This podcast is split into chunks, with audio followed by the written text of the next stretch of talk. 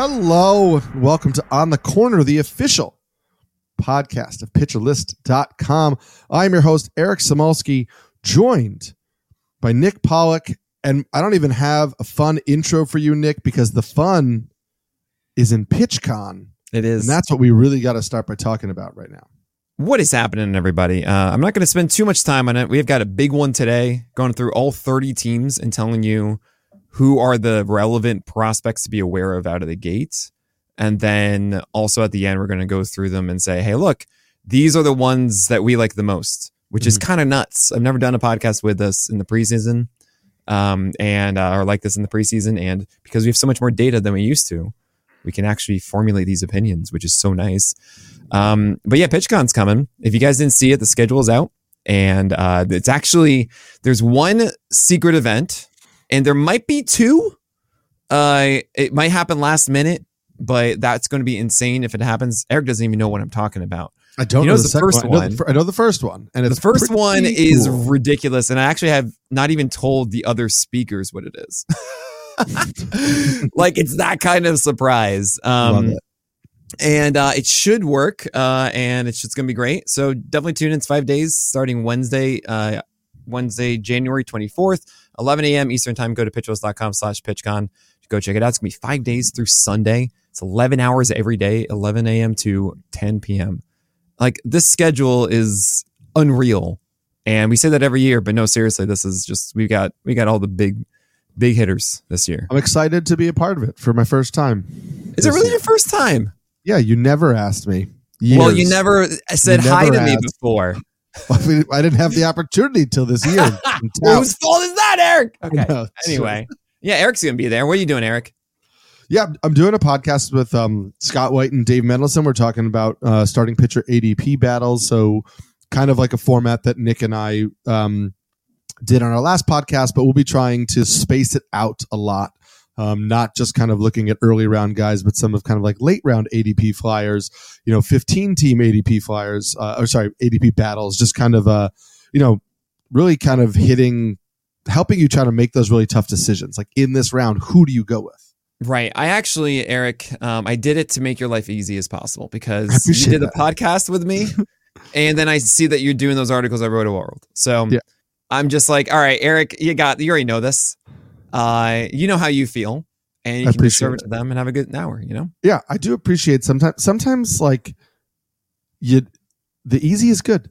We do a lot of analysis. We do a lot of content. We're digging into a lot of stuff, and sometimes not having to really m- make another kind of like deep dive analytical thing is is nice. Um, and we'll see how the ADPs change, and you know. Oh yeah, why do you and think I only talk about starting pitching? It's because then any other work I do, I don't need to actually truly work. I've already done all of it. Yes. Um, Nick mentioned though, you know, I did. So Nick and I did um, the ADP Battles podcast. I'm um, doing them in in written form, but also updating as the ADPs update. Um, you can kind of check that out on my Twitter, which is at Samsky NYC, and over um, at Roto World. Um, and you know the ADPs will probably change a little bit as we get to the PitchCon um, segment, and then we'll have some new voices in there. So it's it's nice to hear other people's opinions. Um, and it's interesting, like oh yeah, how different the amount of people that are like shocked that I would consider drafting Luis Castillo over Kevin Gausman um, mm. took me by mm. surprise. Yeah, yeah, definitely. Yeah. Um, by the way, I found myself actually really liking Nick Pivetta today, which is a very strange feeling I haven't had for yes, about five did. years. Yes, you did. And, uh, and one other thing I should mention, I should have mentioned in the beginning. Why do we do PitchCon? Well, it's to raise money for ALS, uh, to combat ALS, I should say. No, we're not on their side. Uh, and we're aiming to raise $10,000 uh, to donate to the Mass General Hospital's uh, uh, ALS uh, Center, Research Center.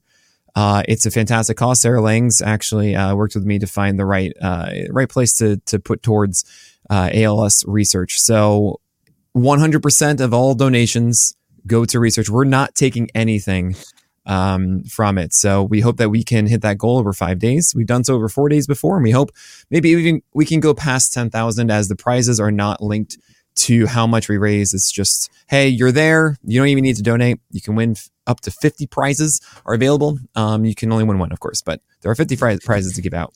I can't say words. I, I, can we just talk about prospects already? Can we? okay. I, will just throw a note in there that even if you're not able to attend the sessions or check out the sessions, um, you can still donate. Um, I've done that in the past as well when things get really busy and you know uh, you're always able to donate. Um, and donating through this event not only obviously helps the cause, but also is a nice little hat tip to all the work done by not only the people at PitcherList, but the other people in the industry who are you know taking their time and coming out and and supporting and you know running panels and all that kind of stuff.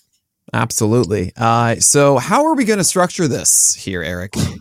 So we're structuring this based on uh, not by you know any sort of divisions or things like that. But uh, Nick put together starting pitcher 2024 starting pitcher starting rotation, excuse me, breakdowns, um, which are over on PitcherList. Uh, you can get them if you have a PL Pro subscription. They're awesome. Nick literally breaks down entire starting rotations um, with his thoughts on those guys, and including potential relevant prospects at the bottom of each single rotation.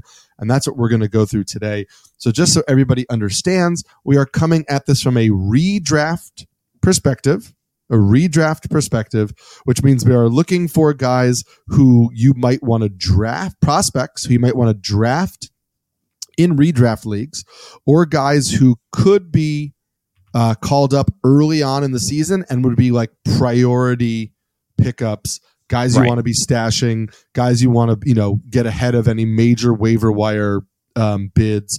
So we're kind of looking for guys who are either might break from camp or might be up like before June-ish is kind of the range we're in right here. Good old June-ish. It's my my favorite month of the year. Yeah. Um, but yeah, this is something that actually I remember like last year in my head, I was all I thought about was like, all right, there's Brandon Pfaadt and there's Grayson Rodriguez. I didn't really have much prep. Over time, mm-hmm. I was like, okay, Bobby Miller, I'm interested in, maybe Gavin Williams a little bit. Um, and I had a little bit of that uh, sight over the horizon of who's going to be coming up. And now there's so much information that we can really get ahead of this. And you can be far less less surprised mm-hmm. when there's some name and you just don't know who is this guy? What is this? Right. We actually know a ton now.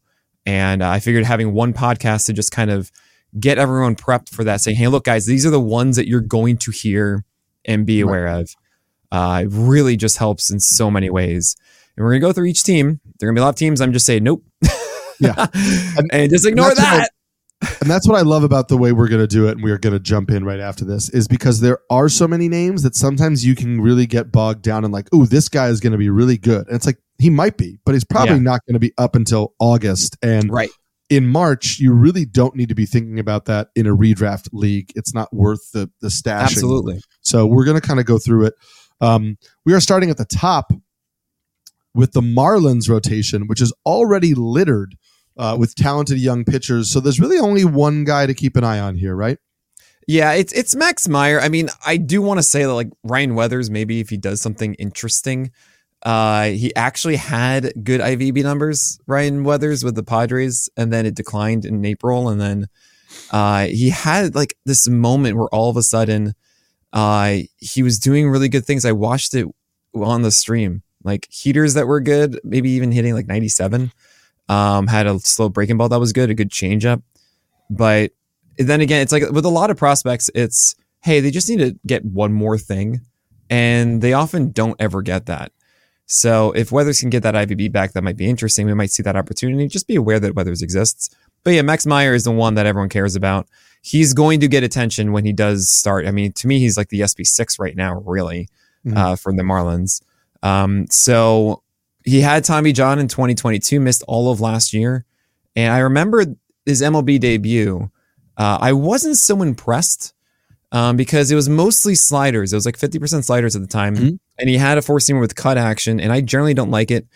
It was interesting. I, I, put a lot of thought into this. I meant to respond to him. I haven't yet. But Robert Stock mentioned um, after I posted about Dylan Cease, and I call it like the plane of a thousand cuts, where where I see a four seamer that goes over the x axis into negative x as opposed to positive x, that means essentially that it is moving more glove side than arm side. And generally, I see that as a negative to whiffs. Um, inherently, it isn't, but uh, most of the time when I see a four seamer like that, it means that it's going to go closer into the handle of like a lefty and that's mm-hmm. going to generally also come with a little bit of drop that's going to go into the end of the bat of a righty. Um, so I get a little turned away by uh, four seam with some cut action as opposed to more of that horizontal movement. Uh, but inherently, it's not really that bad. But I don't know. Max Meyer to me is I, I think is a name that people are going to be higher on than I am. But I want to really see how it goes. I'm curious actually if you've really put much thought into Max Meyer. Yeah, um, to me it's a cha- it's a change up because the change up before he got hurt showed interesting movement, um, mm-hmm. but he mm-hmm. didn't throw it a lot. And so I, the slider is legitimate. I think it's a great right. Yeah, that's pitch. why he throws it fifty percent of the time. But um, just yeah, what, what else is and, there, right? And so if we see him start to come back again, we don't really know his timeline. We assume that because he missed all of last year, that he'll be able to ramp up relatively normally this year. Um, we'll find out when spring training breaks, how, just how true that is. Yeah. And for me, if we see that change up, if we see the changeup looking good, if we see this changeup start to get used more regularly, and he becomes more of a true three pitch guy, and the changeup looks like it could be a, a, really solid offering to lefties, or you know, keep righties off the fastball that has that cut action. It kind of like you know deviates in the the way yeah. he attacks. I'd be more interested. Yeah, definitely. Um, and I think it would force their hand a little bit um, rather than using the Ryan Weatherses and you know guys that they kind of have mixed in um, who you know they could use as like a fifth starter right. barring injury or after trades or etc. Yeah, but I love the fact that you just had to say Weathers as. Um, yeah. But I, I actually, I, I think I, it might be a good moment for us to say before we really go into another 29 teams. I know we're stalling so much, but I generally when it comes to prospects, there's a t- term I came up with last year called the shag rug, and that says that um, prospect pitchers are generally going to have a lower floor than mm-hmm. everyone else. Shag rug is a young man's floor, right? And that's a bad one. And it's because there's volatility coming up. You get jitters. You generally aren't polished to your best ability yet. You're still going up uh, the mountain to hopefully get to your peak. Uh, there's uh, inconsistencies of just, I don't know how you're going to feel today. You're not in rhythm. You've been uh, pulled around from AAA to the majors. You don't know if you're going to stay there. There's more stuff involved with just not being comfortable in the majors. So for me to be excited about a prospect pitcher, they really need to showcase something exceptional. There are going to be guys that come up through the year who are going to be essentially Tobies and they're going to have a four pitch mix and have really good command. And maybe they will be okay in like five or six innings and it could be a quiet, good debut season. However, I'm not going to target that because generally that just doesn't stick as much. And the ones that actually make impacts for your fantasy teams are guys with two plus pitches mm-hmm. and, and a four seamer or sinker that does not suck. to put it lightly, you know, like those have to be like good pitches that they can rely on a ton, which isn't shocking. Um, but it's you know, if it's a detrimental four seamer or sinker and you don't have two plus, like legitimately you're throwing these pitches combined over 60% of the time, then it's going to be a problem. Just think about, about it like any other major league pitcher that we talk about. Now, on the other side of that, if they have an amazing four seamer, and I'm, what I mean by an amazing four seamer, it has to have the right pitch shape, it needs to have the right velocity. They need to also be able to command it well. Then, okay, that allows them to have just one other pitch, really. Mm-hmm. Um, but that needs to be a plus one. They can't just do it only with a heater. Look at you, Kyle Harrison. Um, you have to, he has the best VAA, actually terrible IVB. But yeah, he his curveball wasn't really enough, um, and he didn't have the best command of it. So that those are really the two buckets for me. Is I'm hoping to see an overpowering fastball. I think that's the most uh, common uh, prospect attributes in a pitcher that's sticky for them being successful. And if not, then it needs to be okay and to have two legit pitches they can throw for strikes and for whiffs. Yeah. Um, if I don't see high strikeout rates or high whiff rates, I don't care. Um, and generally, I need to see like 95 mile per hour velocity, or they better have the best VAA and IVB and uh, you know 94, 93, something like that. Right. I mean, is there anything I missed there? No, and I think it's it is expecting the expecting a little bit of the bumpy road, even with the the top notch. Yeah. Guys. Absolutely. Um, right. And this is for redraft, not for dynasty necessarily. Exactly. But just like the first year, and also if they're ready with just a changeup, that's not enough. You need more than yeah. a changeup. Changeup is the worst one because changeups are good against left-handers, and you need to be good against right-handers. If you're not good against right-handers, yeah. then you won't have success because that's the majority of batters you'll face. Yeah, I need to see. I I agree with you. I need I need a solid foundation of the fastball, um, and then I need to see. I need to see at least multiple uh, off speed offerings in the arsenal. Right. That's right. what we just talked about the Max Meyer changeup. Like if it exists and it's and we've seen that plus movement, then even if he's only throwing it ten percent of the time, cool. It exists. I know he can use it. I know it'll yeah. be good when he uses it. If he doesn't need to rely on it, that's great. But these are guys who are going to struggle at times in the big leagues um, in their debuts, which is what we're talking about. And so they're going to need to have something else to fall back on because if they're like, oh, this guy has a wipeout slider and a pretty good fastball, it's like, okay, what about the day when the pretty good fastball is not that good? Or what about the day when the slider is off and then he just has a pretty good fastball? Then that's the day the guy gets lit up. And I, yeah. I need to see a little bit more to round out the arsenal, which leads me to some potential questions for the guy that everybody loves. But talk to me about what you see with the Pirates in 2024. Yeah, Paul Skenes is obviously the guy that I think everyone is just super aware of. Um, and he was in, uh, he was drafted last year and has two games in Double A already. And a lot of people are thinking, okay, cool, he's just going to join the rotation like right away. And I understand that. Part of this whole conversation is is what is the opportunity like? And the ones that are outside of the rotation at the moment for uh, for Pittsburgh, I mean, I guess it's like Bailey Falter is now their fifth, or Roansy mm-hmm. Contreras. I mean, now they added Martin Perez and Marco Gonzalez, um, which by the way, I thought they were the same guy. Just kidding. Um, they feel very similar, don't they, everyone? And it, so they have a couple extra options. On top of that, there's JT Brubaker, who could be back around like uh, August or so because he got Tommy John in April of last year. Then there's Quinn Priester, but really, let's be honest, Quinn Priester was just so rough. And that fell off. He was yeah. once a guy. And this is a right. perfect example of how prospect pitching can shift drastically in a couple of years. Yeah. Uh, so Paul Skenes could make his way through, uh, you know, through the organization pretty quickly. Luis Ortiz is another option. So I thought, like, is this really what they want to be doing? So Skenes is pretty much high velocity and a big sweeper. Um, I don't really love his mechanics. I think they aren't consistent enough for me to really think like he's going to be a, you know, 7%, 8% walk rate guy. Um, I kind of feel like it's going to be a 10%, but maybe I'm completely wrong there. Um, I also remember uh, and I I can't check it because it's double A and it stinks. Some people were, were reporting on um, a worse pitch shape than they thought initially, but I I'm gonna leave that in like questionable gray area. I don't quite know yet. Um, but I don't really know. Like, is there more than that? Is it just like, hey, cool, here's high velocity? I mean, high velocity doesn't always mean success mm-hmm. if you don't have extension on it, if you don't have good VA on it, if you don't have good IVB on it. Um, look at like Huascar Ynoa would throw like 98 and whatnot and didn't matter. Um, Hunter Greene's fastball over 100 isn't as good as you think because he has terrible extension. So uh, I'm curious to see what all that data will be when we see him in AAA. Um, but it's not necessarily like a complete can't miss in Paul Skenes. Uh, I'm excited about it. I think the second he comes up, obviously we have to go and grab him. Do I feel like yeah. I need to stash him? I don't. Yeah, it's interesting you know, we talked about this on one of the last podcasts the idea that sometimes prospects, when they come up in the minors, just kind of think they're with in terms of their command, like my stuff is overpowering and I'm going to throw it in the zone and yeah. you're not going to hit it. And then when they come up to the majors, they have to either decide are they still that guy where they're going to catch too much of the zone and maybe they get hit hard and they learn, or do they start to nibble? Do they mm-hmm. overcorrect?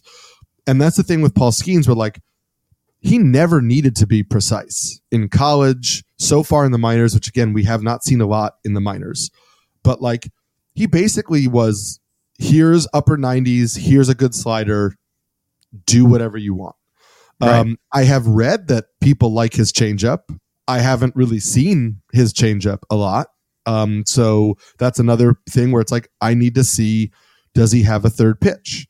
I need to see does he locate the fastball Is he just throw it 100 because these are things where like as he gets to the majors if he's just a high velo slider guy then there's you know gonna be a lot of volatility. If he's a high velo slider guy with a really solid changeup that he can mix in as well then you know there's there's really high upside because right. we know the the raw stuff at least we've been told is really good on the pitches that we've seen yeah, um, and uh, and also I will say that I mean the arm action does suggest that he has good VAA. I mean that's just from my yes. eye test. Like, cool, he's not completely over the top or something. It would make you think that, but I am seeing lots of sinker movement, um, which then would suggest that it's not necessarily the best IVB. But I don't I don't know. I, the other caution um, or the uh, warning sign I see is the Pirates have no real need to push him. Right, and and they are so slow promoting yeah. prospects. Just oh yeah, remember so Glasnow and, and Taillon? It took us yeah. ages.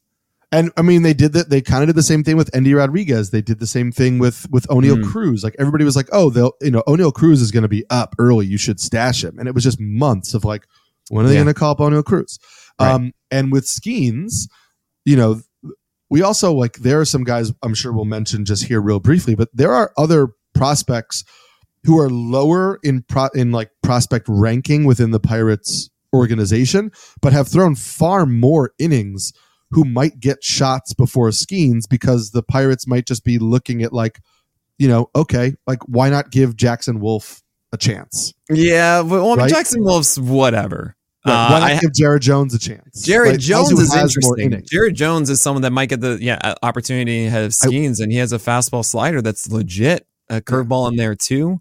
Um, I wonder uh, if he can get a changeup between last we saw him and and you know like by May or something. Like Jared Jones should be circled um, by everybody when he comes up. Okay, you want to add Jared Jones to your teams. He has, from what I from prospect guys that I trust they believe that he has the makings of a, a full four pitch arsenal. That's that awesome. The, cha- the changeup needs to come around more, but he started a new grip on the changeup last year, which created 10 inches of IVB separation between the four seam and the changeup. Oh, that's good. Um, yeah. So that's great. And then you add a slider, like a traditional slider, and then more of like a 12 6 curve, and you have a a diverse arsenal that can attack batters in lots of ways um, with you know mid to high 90s velocity on the fastball from what I've seen. So there's something interesting there. He's slightly older than Skenes, has a little bit more um, you know, innings under his belt. So maybe he gets a shot. And I also like, you know, I do last year when I was doing my Substack, I was doing a minor league leaderboard and I was sorting by um, double A and higher, double A and triple A K minus walk rate to be like, okay, who are guys who are, you know, do, having really, who have great K minus walk rates who might pop in the majors at some point this year. And honestly, Jackson Wolf kept showing up. Mm. And it might be a, a profile that is much better in the minors because he's a lefty who barely throws 90 um, and mixes in, you know, off speed and he was 24 years old at double A last year. So, you know, he was on the older side, but you also can't, I mean, you also can't knock a 23.6% K minus walk rate. Um, the results were there. We have seen guys who don't have over, especially lefties, who don't have overpowering stuff, but know how to mix and match, who have more success than they should. And I don't believe that you'd be looking at Jackson Wolf in most redraft leagues. But I think that because he's 25, there's a chance that he gets a shot. And if you're in an NL only league or if you're in a really deep league, it would not surprise me if he wound up being like a mid fours ERA pitcher who puts together fine strikeout rates and like is a use is a usable rookie pitcher in yeah, deeper leagues. I understand. Um, I uh, I'm we'll put it simply Jackson Wolf is at best in your 12 teamer, a desperate streamer if he's going for the Pirates. It's also a bad situation being the Pirates, mm-hmm. um, but he is more likely to just be like, ah, whatever, Jackson Wolf, it's fine. We don't need to protect him like we do with Skenes or with Jared Jones or something. So there's something there. But yeah, left side kind of a Manaea comp almost of like 90 miles per hour changeup slider, um, horizontal and everything like that. Um, and it can just be not, it's just not something I'm going to go for in a 12 teamer. Uh, so I'm just kind of brushing him aside at the moment. Um, we gotta we gotta get through 28 other teams. We're gonna so, we're gonna let Nick talk a lot more about all the prospects that he went through, uh, and we'll do it after this break. Get started on your resolutions with Factor so you're ready for the new year. Factor's ready to eat meal delivery takes the stress out of meal planning and sets you up for success in the new year. Skip the grocery stores, prep work, and cooking fatigue. Instead, get chef crafted, dietitian approved meals delivered right to your door. With over 35 meals to choose from per week, including options like keto, calorie smart, vegan, plus veggie, and more, plus over 55 weekly add ons, you'll have a ton of nutritious and flavorful options to kickstart your resolutions. Factor now offers loads of snack options like breakfast, smoothies, juices, snacks, and more to, to keep me going no matter what's on the schedule. Head to factormeals.com slash OTC50 and use code OTC50 to get 50% off. That's code OTC50 at factormeals.com slash OTC50 to get 50% off. And we're back. Uh, we're getting into more prospects here. We're going to dive right in. We're powering through people. Um, we're going to the Arizona Diamondbacks. Not really. We're not. There's nothing here, guys. It's like Corbin Martin, maybe. Uh, Yumin Lin might get some innings. Blake Walston. Nothing for you to consider in redraft leagues. Uh, yeah. I, I, I, mean, I mean, no, yeah, I don't bleed Jarvis like and we drove, Stone, I don't care. No, we're gonna move on past the Diamondbacks. I'm sorry, Snacks. It's like we drove through Delaware. There were the Diamondbacks. There go the Diamondbacks. Uh, what about the Tampa Bay Rays? Um, I want to be in on like Mason Montgomery. Uh, it's just not. It's like 91, 92. and it's he's like a big overtop delivery, and it's just not it for me. Um, Ian Seymour is kind of interesting, like near 30% strikeout marks and swing strike rates around like 14, 15% double A. So it's possible that he makes an impact in AAA and then they call him up. But like, I don't really see a guy for us to say, oh man, this is going to be this mysterious, amazing thing. I mean, like, it's still just Taj Bradley hoping that it works out. And of course, Shane Baz coming back. So, right. Nothing and, really to stash here. And the stashes for the Rays are Drew Rasmussen and Jeffrey Springs, yeah, are going to be back over the summer, right? Who, I mean, you know, those are guys who would normally take, you know, instead of the prospects coming back, they have injured veterans coming back, right? Um, but I think we definitely have somebody to talk about with this next team, which is the Detroit Tigers. Oh boy, we've got multiple. And it, it's interesting because I, I remember going into this offseason. It's really fun for me. I don't do prospect stuff, right? I just don't. When they arrive, cool, I'll talk about them. Great and sometimes I will have some things about random ones like Bobby Miller, just go stash him, that kind of thing as the season goes on. But I I didn't really know much about Jackson Jobe. And boy, oh boy, I heard all everything about Wilmer Flores. I don't really care about Wilmer Flores. I, I he's not someone that I'm going to go after. I actually saw him in the AFL a bit. Just really unimpressive to me. And it's possible he fixed some things or whatever, but I, I'm not really on Wilmer Flores. I'm in on Jackson Jobe. Jackson mm-hmm. Jobe is just so dang filthy and uh, I see him as like the SP8 because you have obviously Sawyer Gipson-Long, who honestly, like you could throw him in there mm-hmm. in the prospects now because he should be there with Flaherty signing too. Um, that that rotation is now full. Um, so I mean, Sawyer Gipson-Long's number one in the prospect world, and that's great. That's cool. He'll be solid when he arrives. I understand people might want to stash them. I don't. I think we talked about that when we went over Sawyer Gipson-Long in in uh, the top 200. But to me, it's just you're going to wait. Like they're going to go with Flaherty, um, and that's annoying. But that's kind of how it is. Uh, with Jackson Jobe, his stuff is just stupid good. Um, like it, it's amazing slider, good fastball. It's 96 uh, mile per hour. It's a cutter for strikes. Changeup is a really good pitch. Like he's got it. Uh, it's just a matter of the opportunity. And sadly, uh, like you shouldn't be stashing it because Sawyer Gipson-Long and Reese Olson both need to get fed. And uh, they're going to get it before Jackson Jobe. Well, and even right now, I don't believe that Casey Mize even slots into their rotation, and he is going to be. Who, who takes? A, are you saying Reese Olson does instead? Yeah, I mean, I think it depends on where you're looking. I know that roster mm. resource right now has Reese Olson over Casey Mize, but that's interesting. Um, I just assumed. And, I mean, and, Casey Mize coming back is gonna like right. as long as he's healthy, they they know that's there. But and you and I both like Reese Olson too, so you know, yeah, there's a lot of competition. I think Jobe is nasty. He's sick. he he walked. Also, he walked six guys last year. he faced almost 300 hitters. He walked six guys.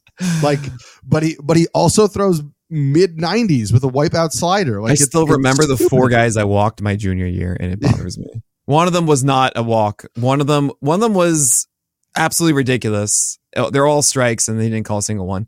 One of them was essentially an intentional walk without an intentional walk, and the other two were my final week when I was just gassed, and I hate everything.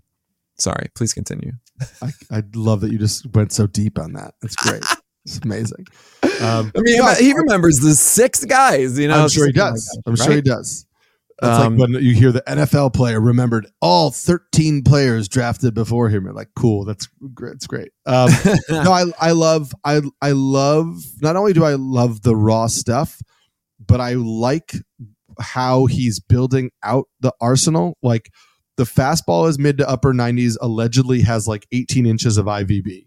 Awesome. Yeah, that's love insane. It. Slider is his best pitch. Great.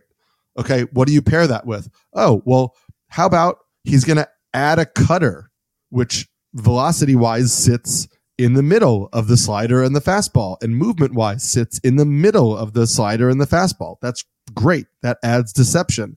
And then he also apparently, you know, um, you know, I didn't know a lot about him before 2023 in terms of his uh, development, but apparently 2023 was a huge step forward for his changeup. So cool. Like that has the makings of a of a four pitch arsenal with a two point three percent walk rate. Here's like, the thing: is Ty Madden's also dope. Yeah, like the, he the hasn't Tigers, been in AAA yet, you know. And but that's the thing is Ty Madden when he comes up, it could be this year. Who knows what? We've seen deeper rotations just get absolutely demolished. Um, maybe Casey Mize just can't do it, or someone else's Flaherty is not good enough, and then someone else gets hurt, and we need to go with something. Ty Madden I mean, the video I've seen and the reports I've seen is just like he's phenomenal. Um. With a 96 mile per hour fastball, a gyro slider that is disgusting, um, a curve that's great, and it's high heaters as well. Um, it is a 10% walk rate that we saw in Double A, so that is the biggest you know thing he needs to iron out. But with a lot of these prospects I've been seeing, it's like a lot of 13% and 14% and 10%. I'm like, oh, that's okay. We can, we can fix that one. Yeah. Um, so I, I like Ty Madden and Jackson Jobe. And when they both come up, grab them. Wilmer Flores to me speaks a lot more to volatility. I mean, just mechanics wise, he doesn't have that big breaker the curveball tries to be and isn't really as consistent. Uh, and everything I'm just seeing from him, I just think it's too too much of a leap to say like, yeah, when Wilmer Flores comes up, it's going to work. I mean, just watching Ty Madden in this like video that I have here is just I'm absolutely enthralled.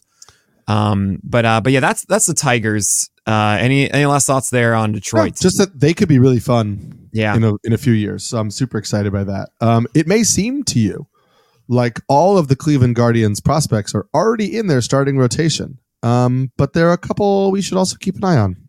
Um, I mean, Joey Cantillo, you gotta. I assume I'm saying that right, but like he he's the one that is going to likely make a uh, debut this year. And even though he had terrible ratios in 95 innings uh, last season with a 4.64 ERA and a 1.52 WHIP, he also had 111 strikeouts. Mm-hmm. And he's a lefty slinger um, with a huge slider and a legit changeup at like 94. Uh, so everything you're saying about Jackson Wolf, but like better velocity and like more whips. Um, so he's going to be a volatile one is the thing. And I remember actually doing this thinking like, oh man, J- Joey Cantillo, that that's a guy who I I'm excited about because there really isn't anything else. Like you look at on the on the fringe outside of the five, which includes Logan Allen, it's Xavier Curry, Jaime Barria, and Hunter Gaddis. Right. Like that's I not mean, right. And they were giving more time for Joey in the minors called him up last year. Yeah. I mean, the big name is is Daniel Espino, and it's just what we don't know. He hasn't yeah, pitched 2022 because of injuries. They're so gonna they're gonna absolutely go with Joey, I imagine, before yes, it's gonna yeah, be Espino, yeah. just because they need to see like, hey, you're healthy and good, right? Right. I mean, he's still only 23 years old next year, so or actually yeah. this year, I should say now. This year, um, yeah, he's so, the I mean, only he other like name 100 and had like a 20 percent swing strike rate in 2021 and 2022, then shoulder injury, and we just don't know what we're going to get. So yeah, he's the guy who whose talent is worth monitoring, but I don't think you're in redraft leagues. You're really paying attention to him right out of the gate. Absolutely not. Um, but yeah, Joey is he's solid, but he's not really like to me. To me, there's just too much volatility built into it that I really think in redraft leagues he might do more harm than good. mm-hmm. when he does get the opportunity. You've got a, a name that we should think about in Oakland, though. I mean, uh, you know, we saw Mason Miller, we saw Joe Boyle. They, you know, they came up, they debuted. Um, you're suggesting there's somebody else in there? Yeah, there's uh, Royber Salinas. Solana? No, Salinas. I got it right. I did Salinas. Yeah, Salinas. Yeah, he's a he's a big guy who throws like mid to upper nineties and has like a deep arsenal. And what? like I was just surprised. I remember actually watching the video and wondering, okay, is this? It must be slow because he has like three secondaries. He's throwing change up to to breakers with his fastball, and apparently it's mid to upper nineties. Um, so he hasn't hit AAA yet. Uh, and watching this video, it really felt like that alumni coming back to pitch against the high school team and just making them all, you know, with all his veteran tricks and stuff and just messing around with them. Um, he was in that Sean Murphy deal. It was it's so funny to me. I remember it was Kyle Muller, Freddie Tarnok, and Robert Salinas. And I initially thought like, oh cool, Kyle Muller, that's the cool one, right? That's that's the one that's gonna be good. And then I was like, the scouts actually I talked to said, no, I think Freddie Tarnok's the interesting one.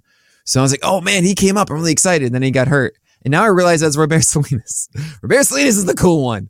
Um, so we'll, we'll see what happens there. If he gets an opportunity, that's great. He might get one because the A's just don't really know what's going on. At the same time, my on the fringe for Oakland was what I had eight guys that could theoretically be a part of it, and that's uh, with three expected as starters. Right. So we'll see. It's probably Luis Medina is in there as one of the five, and then maybe Adrian Martinez, maybe uh, Hogan Harris, Joey Estes, but you might see Salinas before the summer. And I think when Salinas gets the call, you want to pay attention. Um, Freddie Tarnok could come back from injury, uh, and he had an interesting um, BSB, but really, as Blake Snell blueprint, going upstairs and downstairs with the slider and changeup, really bad VAA and bad extension. So 95 isn't actually that great. And it's, I'm not too in on Tarnok because of that. It's so much IVB, like so much but you can't only do it with that. Like you, you know, you, you got to have at least something else there. You got a better extension or better VAA to really make that work. Yeah. Salinas was added to the 40 man this offseason, um, which is just an interesting note if you're yeah. just thinking about, you know, his proximity to the majors. Um, you know, being on being on the 40 man already is easy for a team like or easier for a team like the Athletics because they don't need to make another move in order to to promote him up. So that that's an interesting name to watch. Um, you mentioned all the names fighting for potential spots in Oakland, and they may not be super interesting to us, but they block prospects. We also have a lot of names fighting for roster spots in Cincinnati, um, blocking some relevant prospects. But are there any prospects that we should be paying attention to for the Reds? Well, so I, you, you know me, I, I, I dig Nick Martinez, but him signing and also Frankie Montas just made this whole situation about Connor Phillips. Like Connor Phillips has elite velocity, elite VAA, elite IVB, and solid extension, but man, he just can't uh, get it upstairs. Like it, it blows my mind. He has the dream. In some ways, he has better pitch qualities on this than Hunter Greene. And no, he doesn't throw it upstairs. Yeah. I mean, he walked he walked uh, three batters on 12 pitches and got pulled from the game. Uh, you know, in September this past year. So there might be something to be said about that. Um, however, watch Connor Phillips and see if he can in any way get some precision on high location and earning strikes with a four seamer. Because if he can, then it's just he doesn't need anything else. Like the slider shape, uh, slider shape is really good too. It's not well commanded.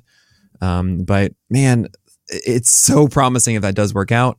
Um, there's Brandon Williamson, of course, who actually had like 94 um, during the year in a cutter and a changeup at one point. Then he got COVID and it kind of never really came back.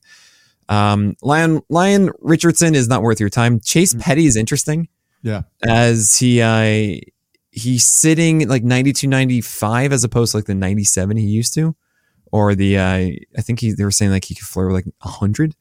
So if he gets it back, like if he gets that velocity back, apparently he has a really good slider that sure is, and there are mistakes made with it, but um, it can be a legitimate number two as well.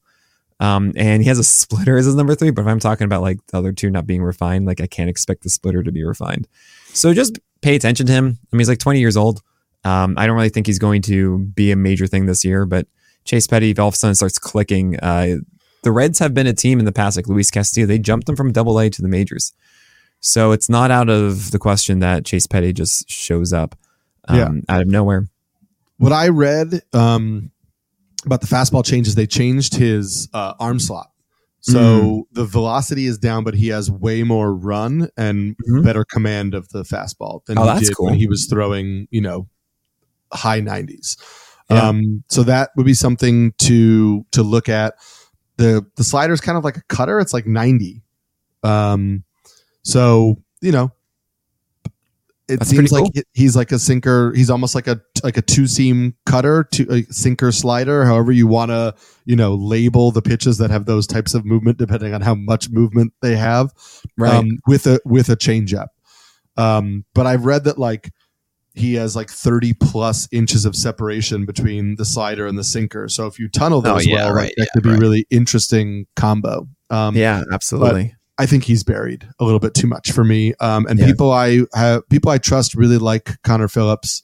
So I've got my fingers crossed. I'm hoping. I mean, uh, we yeah, it's it's all stuff focused. Like I think the stuff sure. on the four seamer was and the slider grade better than Hunter Greene's. So it's just can you locate the dang thing? And yeah. also, do the Reds have that mentality of like, hey, get this four seamer upstairs? I don't know. I, I, think they do, but I don't know. You know, some of these organizations you really just don't know. I mean, I imagine when Kyle was there, like he was like, "Hey, please, cool, thanks, Kyle please, do, please do this." Um, Who's now going to be with the Red Sox? He's going to be with the Red Sox. We're not going to talk about the Red Sox yet, though. No, we're not. That's later on. we are talking about uh, a potential prospect for maybe one of the best teams in baseball. We'll talk about that after the break. So for years we've thought about uh, potential pitching prospects for the Braves. Uh, they seem to come up and you know emerge from from out of the cornfields and the, the Iowa fields, um, just one after the other. But there's only there's one guy this year um, who maybe stands head and shoulders above the rest as potential redraft prospects. Yeah, that's Hurston Waldrop. Um, it's funny because you want to know what his number two pitch is? It's a splitter. It's a splitter. yeah. But here's the thing. I Nick, you're gonna be a hypocrite. Yeah, probably. Um No, it's just like, okay, to have a good splitter, the best splitters are the guys that throw over the top. Because to be more consistent with a splitter, um, when I threw it, it's really just about ensuring that my wrist was tight and not dipping to the right as much as possible. And Waldrop is massively over the top, which then also adds more deception to the splits tumbling action. It's just really hard. You have a steeper angle coming in, which means you cannot tell how much further it's going to go down being a splitter versus the fastball. And it clearly works. Like, uh, what was it? Like 40% strikeout rates or something stupid. I mean, he was, he was doing some amazing things Waldrop. Uh, I don't know if they're going to rush him though. That's the thing. Mm-hmm. And like you should be aware of Waldrop, but they have so many options. It's kind of wild. You have Reynaldo Lopez, who might be tried as a starting pitcher. Huascar mm. is coming back from Tommy John. Mm. Uh, you have Ian Anderson, who's going to be back uh, mm. later in the second half this year from Tommy John. You have AJ Smith Shawver, who has yeah. 17 inches of IVB, but he just didn't throw it upstairs. He threw like 40% upstairs. Street isn't the best VAA, but like it's not terrible at VAA. Like I that I, could actually I work. It had 18 inches of of IVB. Yeah, 18 inches of IBV, mm, low VAA, but yeah, I mean, but he like jumped this, from high A. He went from work. high A to the majors. Like, he, and also, yeah, he's going to be 21 years old. Like, I think this is this is wild. Uh, so there's definitely a lot of interest there. Dylan Dodd, we're bleh, uh, Allan Winans, bleh, uh, sorry, he has like one good thing. Um, and his four seamer is just so bad, Winans. It's just oh, like it, it's kind of scary to me these days. Now that I understand pitch shape, of just bad four seamers just terrify me. Um, Darius Vines honestly just has a good changeup, and that's really it. And I wish there was more to it. So mm-hmm. out of the gate, it's like Reynaldo Lopez and Smith Shawver. Um, so I mean, there is a chance on Hurston Waldrop. It's just like, oh dang, you need some help. Like, all right, I guess I'll do this.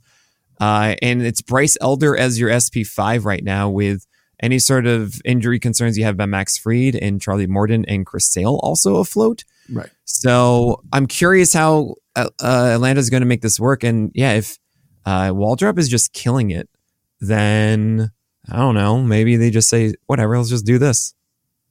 Yeah, I'm super interested in in Smith Shawver. Um, I think he might be like their their SP6 right now. I mean, I think it depends on how Ian Anderson comes back. I think you know they'll give Ian Anderson a shot. I'm well, not, that's going to be a while. I'm not interested in him. Yeah, um, Huascar Ynoa, I think maybe even has a better. Right, and he'll be ready to go. And he'll have again his prior um, starting experience in in the majors. They'll probably give him a shot first. But yeah. you, we literally talk on the show every week about a rule named after him um, which is which is reason to have pause about a pitcher. So I'm not going to then just be like, oh, so obviously well, I'm going to run back so to you. know, you know. um, so I I think that Smith Shawver, you know, the the leap that he made to the majors and he held his own right? Like a 426 era is not is not brutal. He didn't strike guys out. Right. But I, I just I don't want I don't think people should unfairly write this dude off for being pushed aggressively to the majors when he was 20 um, and was still you know in the development process. There's potential for three really good pitches here, um, and I'm I'm interested in in Smith Shawver um, in redraft leagues because I think he's gonna. There's a chance, you know, as much as I like Chris Sale, we talked about this a lot. Like, there's a chance. I also like Chris Sale? Yeah, I do. What? I also like Chris Sale to get hurt at some point this year. Uh, Whoa, hey, hey, do not ever say that again. Well, I don't like as in I don't like as in it makes me uh-huh. happy. I just mean uh-huh. I like the odds of it happening. Okay, okay, so I, I mean, I'm going to help you here. You are not actually assigning a positive emotion to it. No, you are saying that you I would think assign, there are high odds. Yes, I would. I would. I like in terms of like if I was talking about a bet, I like the odds of that. Yeah. Um, I don't like the odds of the Los Angeles Angels being a pretty good baseball team this year. Oh, um, and I also don't know that they have any prospects to talk about. Uh, yeah, this is. Uh, I mean, is Celta is in the rotation, so fine. There's Davis Daniel who showed up last year a little bit. Um, there just isn't enough there for me to really be excited. And then relevant prospects, I literally wrote nothing. I didn't even focus on one guy. Uh, yeah, no. We're just gonna move on. Next one. Uh, we got a heavy prospect team with the Baltimore Orioles, but there's we also do. not a lot of space. So I'm curious who you think might actually be redraft relevant. Right. So right now for the Orioles, you have Grayson Rodriguez, you have Kyle Bradish, and John Means. Those are your three that you go, okay, cool. This is absolutely what's going on. There's Dean Kremer in there, who honestly, it's just a good cutter, and you don't really know what else is going to happen with that four seamer. Tyler Wells, who squeezed more out of his stuff than or his arsenal than he should have last year uh, or at least at the peak. To, and then you also then have Cole Irvin and Bruce Zimmerman, and you go, wait a second, that's it? Yeah, that's it. They're, we were expecting them to sign something, and then they just never did. Mm-hmm. So what now?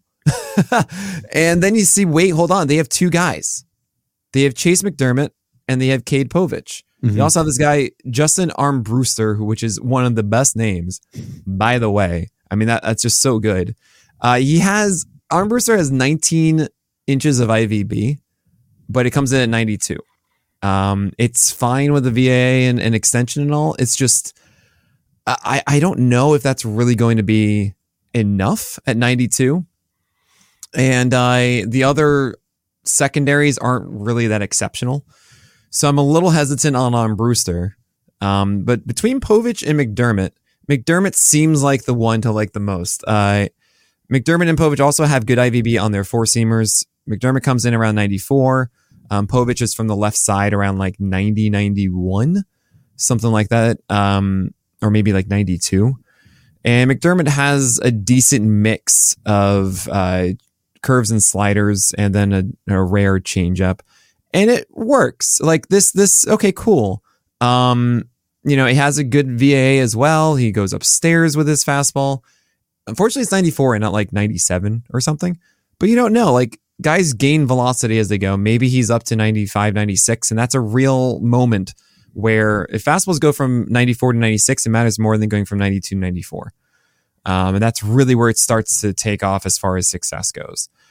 Uh, so Chayce McDermott is someone to absolutely keep an eye on, especially for the situation with the Orioles. Like it's a good home park now that Baltimore exists it's a good team context. It's a good enough defense. You're going to get some wins. You're going to uh, have a de- decent offense behind you. Like you want to pitch for the Orioles right now. And either Chayce McDermott or Cade Povich, the moment they come up in 15 or 15 teamers, I'm going to add them to my teams because I think they'll get you wins and they'll be good enough. Um, they're interesting. Yeah, and I think we need to mention DL Hall. Um, oh, sure. Because the sure. Orioles have said they want him to start long term. Yeah, he wants to start long term. Um, we know he was in the bullpen. Um, I'd imagine he's going to get a shot to earn a starting spot out of the spring, um, or they at least have him stretched out to you know to allow that to be a possibility.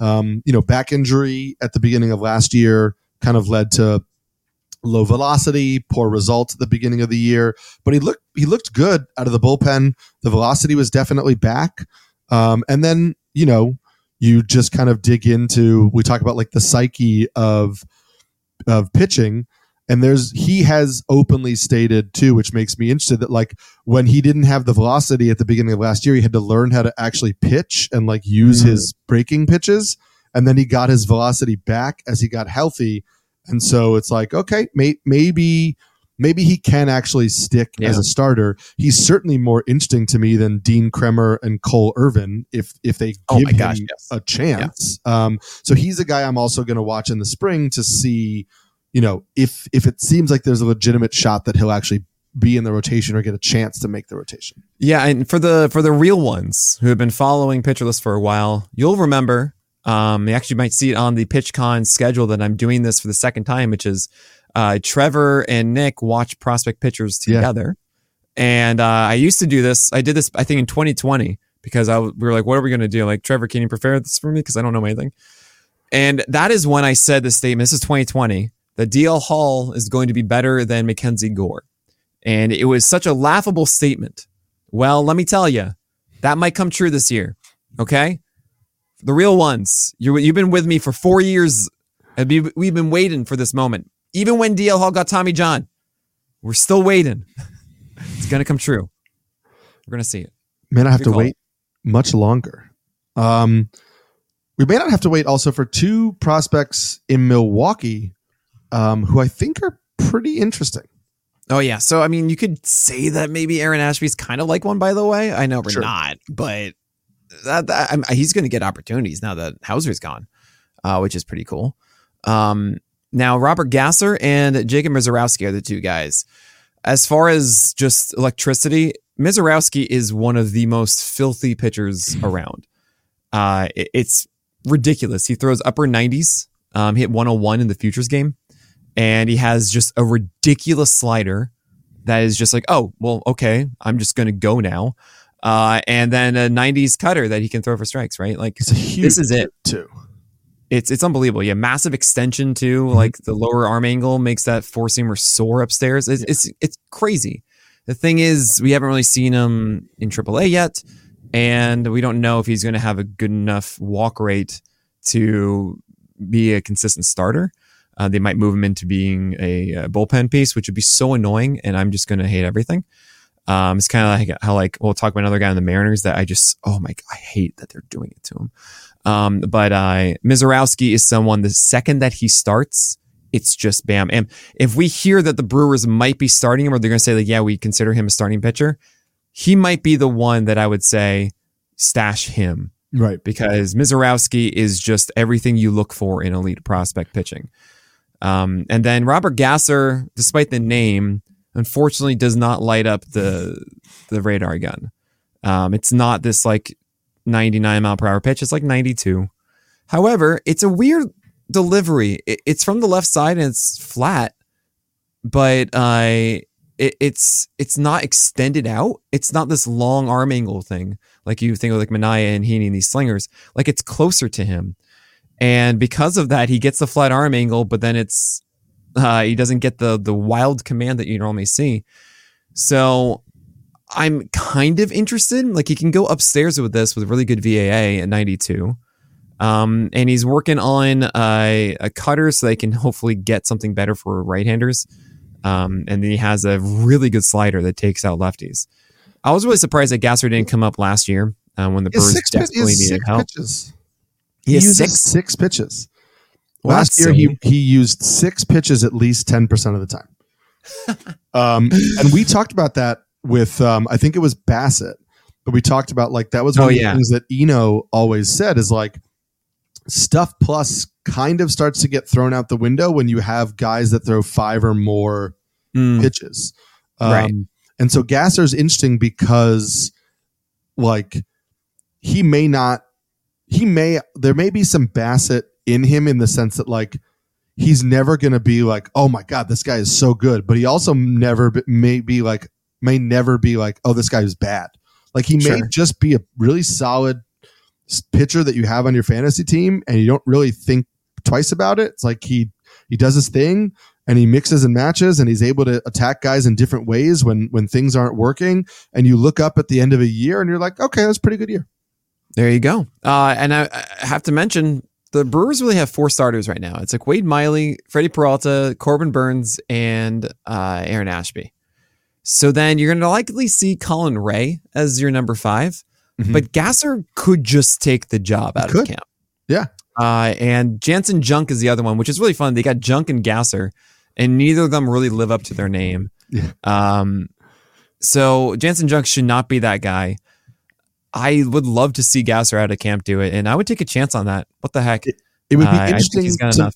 it'd be interesting to me if if ashby makes the rotation if they also go with gasser and they go three lefties in the rotation um, Sure. which isn't unheard of uh, it's Right. rare but it's not unheard of so that would be i'd be curious about that but i i think you know misiorowski is like super exciting and gasser is probably closer Well, yeah, we're going to see Gasser before Misiorowski, but hot dang, if Misiorowski is just so good and they go, eh, whatever, yeah but I would be so thrilled about it. yes. Um, not to mention, if Gasser does get the promotion, it would hint more to me that Misiorowski's closer because Gasser's going to be in the major leagues, but first, right? So it just makes it the domino. Everyone takes one step up. A little you have to you have to feel like the Misiorowski promotion is tied to the Burnes trade, right? Oh like, yeah, like when yeah. Misiorowski shows that he is ready enough that the Mhm. Brewers think, okay, we can put this guy in the rotation, is when they start thinking, okay, where do we trade Burnes to? Because you know we know he's a free agent at the end of the year. That seems like it. That relationship has soured. Um, Yeah. So th- that could be an interesting development as well. Absolutely. Um, the Mariners are next. Yeah, you mentioned Mariners. you Yeah. got some frustrating boy. guys there. So, I, I, okay, first and foremost, there's Emerson Hancock who made his MLB debut last year. Um, if you watched it on playback.tv with me, uh, it was a fun time, really good sinker that gets, I think, a lot of outs. And it's going to still be doing that a ton, kind of thing like what Brady Singer can do with his, or, um, you know, at, at the peak, it's Logan Webb. Uh, and then changeup is really good. Didn't trust it enough, and slider solid. Like it's it's a Toby esque um, arsenal, and hopefully Hancock can get better um, as he was dealing with a shoulder injury that ended his season, but was just grade one, not grade three. So grade one being a low number is a good thing when we talk about injuries. Um, it's a lesser grade. So Emerson should be the one, I think, after DeSclafani. I see as DeSclafani is number six. I see Emerson Hancock's number seven right now. And then they have, okay, all right, they have three guys here. Um, you know, Jimmy Joyce could show up. Uh, it's like a two seamer and a changeup, and then curveball is a mix up. I don't really care. So I'm going to move on from Jimmy Joyce. I, I don't really think that anyone should be paying attention to him. There's Taylor Dollard, who is, I think he's a pretty uh, interesting guy. He has a had a labrum injury. Um, so unfortunately, like he's low 90s. Um, he's not really the kind of thing that stands out in a big way. So, so sadly, we won't really see him if we do it all until mid-year at the earliest, and it might even just be like September. So then there's a guy who actually showed up in relief last year for the Mariners, the guy that really matters. It's Prelander Berroa, and oh my gosh, I know he's going to relieve, and I hate it, but man, if Berroa starts, it's Spencer Strider. Like this is Spencer Strider, and even Cristian Javier with better velocity. You know, it's just why? Why? I mean, I get it. You have all these other guys, and it's Yeah, like, well, no the rotation and he's gonna be so good full, Yeah. as a as a. But it's just ah, trade them away. Like have Berroa. You know, he's so good. It's such a devastating four seamer and such a devastating slider, and like, ugh, it's so good. That's that's all I got there. Yeah, I it's this is a team where like if somebody starts to emerge early on in the year, like you you pay attention because we've seen the Mariners put together solid pitching prospects. Most of their guys that I think are like quote unquote next up, besides Emerson Hancock, who you mentioned, are like in high A right now. Um, yeah. So I don't know that they'll be here this year. I mean, um, they do skip yeah. over AAA because they don't like they do, PCL for sure. So if they are pitching in Double A right away, we might see them quickly. It's kind of how why like Bryan Woo and Bryce Miller weren't really on our radar as much sure. because we thought it would be later. But yeah, they don't have the need that they did last year. So yeah, uh, maybe they will. But all signs point to like three workhorses and Gilbert and Kirby and Castillo, and then you have May uh, Miller and Woo, who should also be workhorses. So right, and, ha- really and Hancock next man up. Um, oh, yeah, I mean, DeSclafani is your number six right now in long relief, yeah. which I don't expect to get the rotation spot. I expect it's you know he's their backup because come on, it's just a slider. It's like he throws it over and it's what did I call him? I said that um DeSclafani. Uh, oh yeah, this is to quote SK Rot, which I uh, from our chat. He says, "Please, Mister Slider, can I have some war?" uh, is his is his quote for DeSclafani, which I think is beautiful. Um, so yeah, they don't want to be trusting DeSclafani. It's like such a downgrade to me because everything else is just not good. For sure. Um, so Prelander, man, oh, I just want to see Prelander start, please. You also please. don't want to be trusting any of the Royals pitching prospects. Um, no. It certainly hasn't worked in the past, but I feel like there's maybe nothing on the horizon this year either. Nope. Uh, I mean, you have like I don't know the, the guys that you already know, and they're just disappointed, like Daniel Lynch. Yeah. Um, Alec Marsh is kind of interesting. Yeah, look, I got him to say it finally. It kind of because he has really good VAA, and by the but guess what he does? He throws it low. He throws it low. Yeah, yeah. oh, it, it drives me up the wall, Eric. Look, guys, I'm not trying to say that I'm smarter than everyone or something like that, but come on. We know this. We know these things. And that just and it's not like it's it, it's clearly intentional to go low is the problem I have. Like some guys just have struggles getting the ball upstairs. I, I understand that, but no, he's he had 11 strikeout game. What did he do? He had his four seamer get whiffs upstairs. Mm-hmm. and then there's Kris Bubic who got Tommy John in April 2023. Kyle Wright at some point again. Um, no, we move on. We move on. We move on to the Washington Nationals. Oh, okay. So Mackenzie Gore is there. He doesn't throw it upstairs. I actually did this podcast, I think, like today, um, on them. So he doesn't throw it upstairs at all, and it's pretty annoying and frustrating. DJ Herz is the only one really. Um, yep. I think that we might be seeing somewhat soon because there just isn't anything else. Jarlin Susana like throws 103, but uh, he's 19. Uh, he was in the Soto deal and uh, he's probably a season away, if not two or three. Right, and there's still um, Cade Cavalli, but he's hurt. So yeah, Cade Cavalli. I mean, he okay. So we saw him in 2022, and then he got Tommy John um, before 2023 started. So he's going to be in the midseason. But even then, it's like he's going to have to re- relearn some things to be yeah. better than what he was. Um, Cole Henry is interesting, uh, but not enough at all. Um, he has like two pitches. One's a 94 mile per hour heater. Like, okay. But DJ Herz is someone who had a 15% swing strike rate in both the Cubs and Nationals in 2023. He's a slinging southpaw.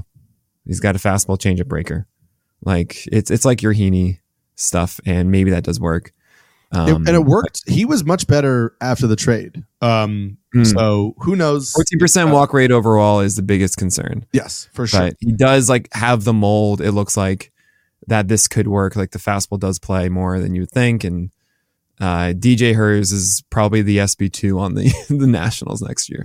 Yeah, he's got a chance to break camp. He he looked pretty good in in the AFL. Um, you know, one two nine WHIP is not ideal, but it's weirdly like an improvement in terms right. of command so, from what we've seen before. Um, so he's a guy who who I think has a chance to. I think he has a chance to to break. Right. No, I'm with you. I'm I'm, I'm absolutely um, with you here. So, uh, yeah.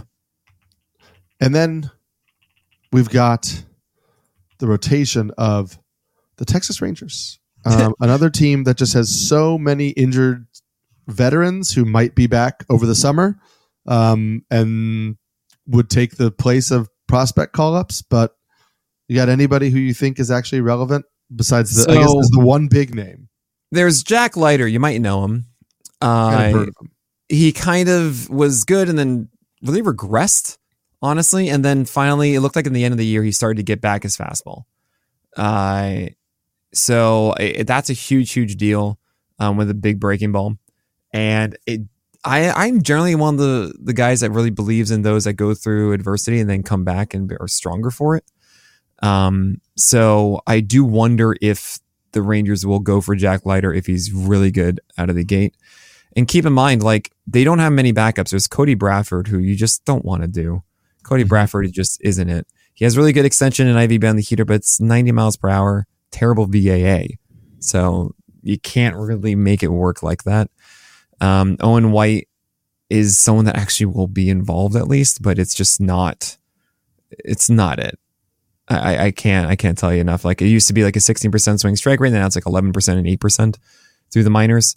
Tyler Mahle, uh, I hope that he's good as a game as the season goes on. But same with Scherzer. But it's like Dane Dunning and Heaney and uh, and Jon Gray and Eovaldi, and then Degrom will also show up at some point. It's like, wait, who's your SP five right now? I don't really know. It's Dunning, Heaney, Heaney, Heaney, Dunning, Heaney, Gray, and Eovaldi because yeah. you have Degrom and Scherzer on the on the men. Same with Mahle. So it's probably Owen White or Cody Bradford, and that's not very exciting. So if Jack Leiter's killing it, or maybe if Josh Stephan is or Steppen, I don't know how else to say it. Uh, double A last year, he was 66 innings of a 30% strikeout rate with a 5% walk rate. Now it's because of the slider being really good. Um, changeup is eh, and the fastball is eh. Um, but he was able to throw a lot of sliders and do it for strikes. So that will do it in double A. Now in triple A, I don't really know. So we'll see. Yeah. To me, they're they're they also are ripe for like maybe a one year contract on a veteran pitcher. This is what the Rangers do though. I mean, I've never really thought of the Rangers as a good development uh, organization. Well, the Cole Ragans, that was trade trade athletics. They did that. Fair. Right? Um, the Rangers didn't really do that. So something to think about with it. Like they won the World Series by signing everything. yeah. I mean, maybe like the hitters they they actually developed, but on pitching side they just signed them. Yeah, and a lot of the pitching prospects that I see in there are potentially bullpen guys. Right. Um, so yeah. who knows? It's it's not the most electric uh, of possibilities. It's also not the most electric of possibilities uh, with the Colorado Rockies. Yeah, it's the guy named Joe Rock, which is just such a perfect name for Colorado. I love it so much. Um, but uh, yeah, it, it's just this stuff isn't good enough, and Coors is undefeated. This Carson mm-hmm. Palmquist, who's actually like really interesting, has a weird delivery from the left side, thirty four percent strikeout rate in Double A across ninety two innings. I I wonder if everything else is good enough. It's a much, well, sorry, it's a it's a really good slider um, from Palmquist. He also has a changeup, I think, that is developing, um, but he just doesn't have like an overpowering heater. It, it's strange. And again, I, I, can't buy into it. It's Colorado, you know. Um, there's Chase Dollander, yeah, who they shut down in 2023 as they wanted to take him slow or take it slow from. There was a major pick last year in the draft. Um, but uh, I, I don't know, man. I can't. I just can't suggest it. Even if Chase Dollander is really good, like it's still Colorado. Yeah, and it's just such a tough gamble to make. Yeah, I I mean I like everything I've read about Dollander, but it's the Rockies who don't aggressively promote prospects with a guy, mm. you know, with what like no real minor league experience. I yeah, just, I don't see it happening this year. Um, now the next one though is St. Louis Cardinals, who are kind of interesting. Like Tink Hence has gotten a lot of attention. Mm-hmm. Um, he's upper 90s. He's just also 21, and uh, I don't know. He pitched in Double A last year.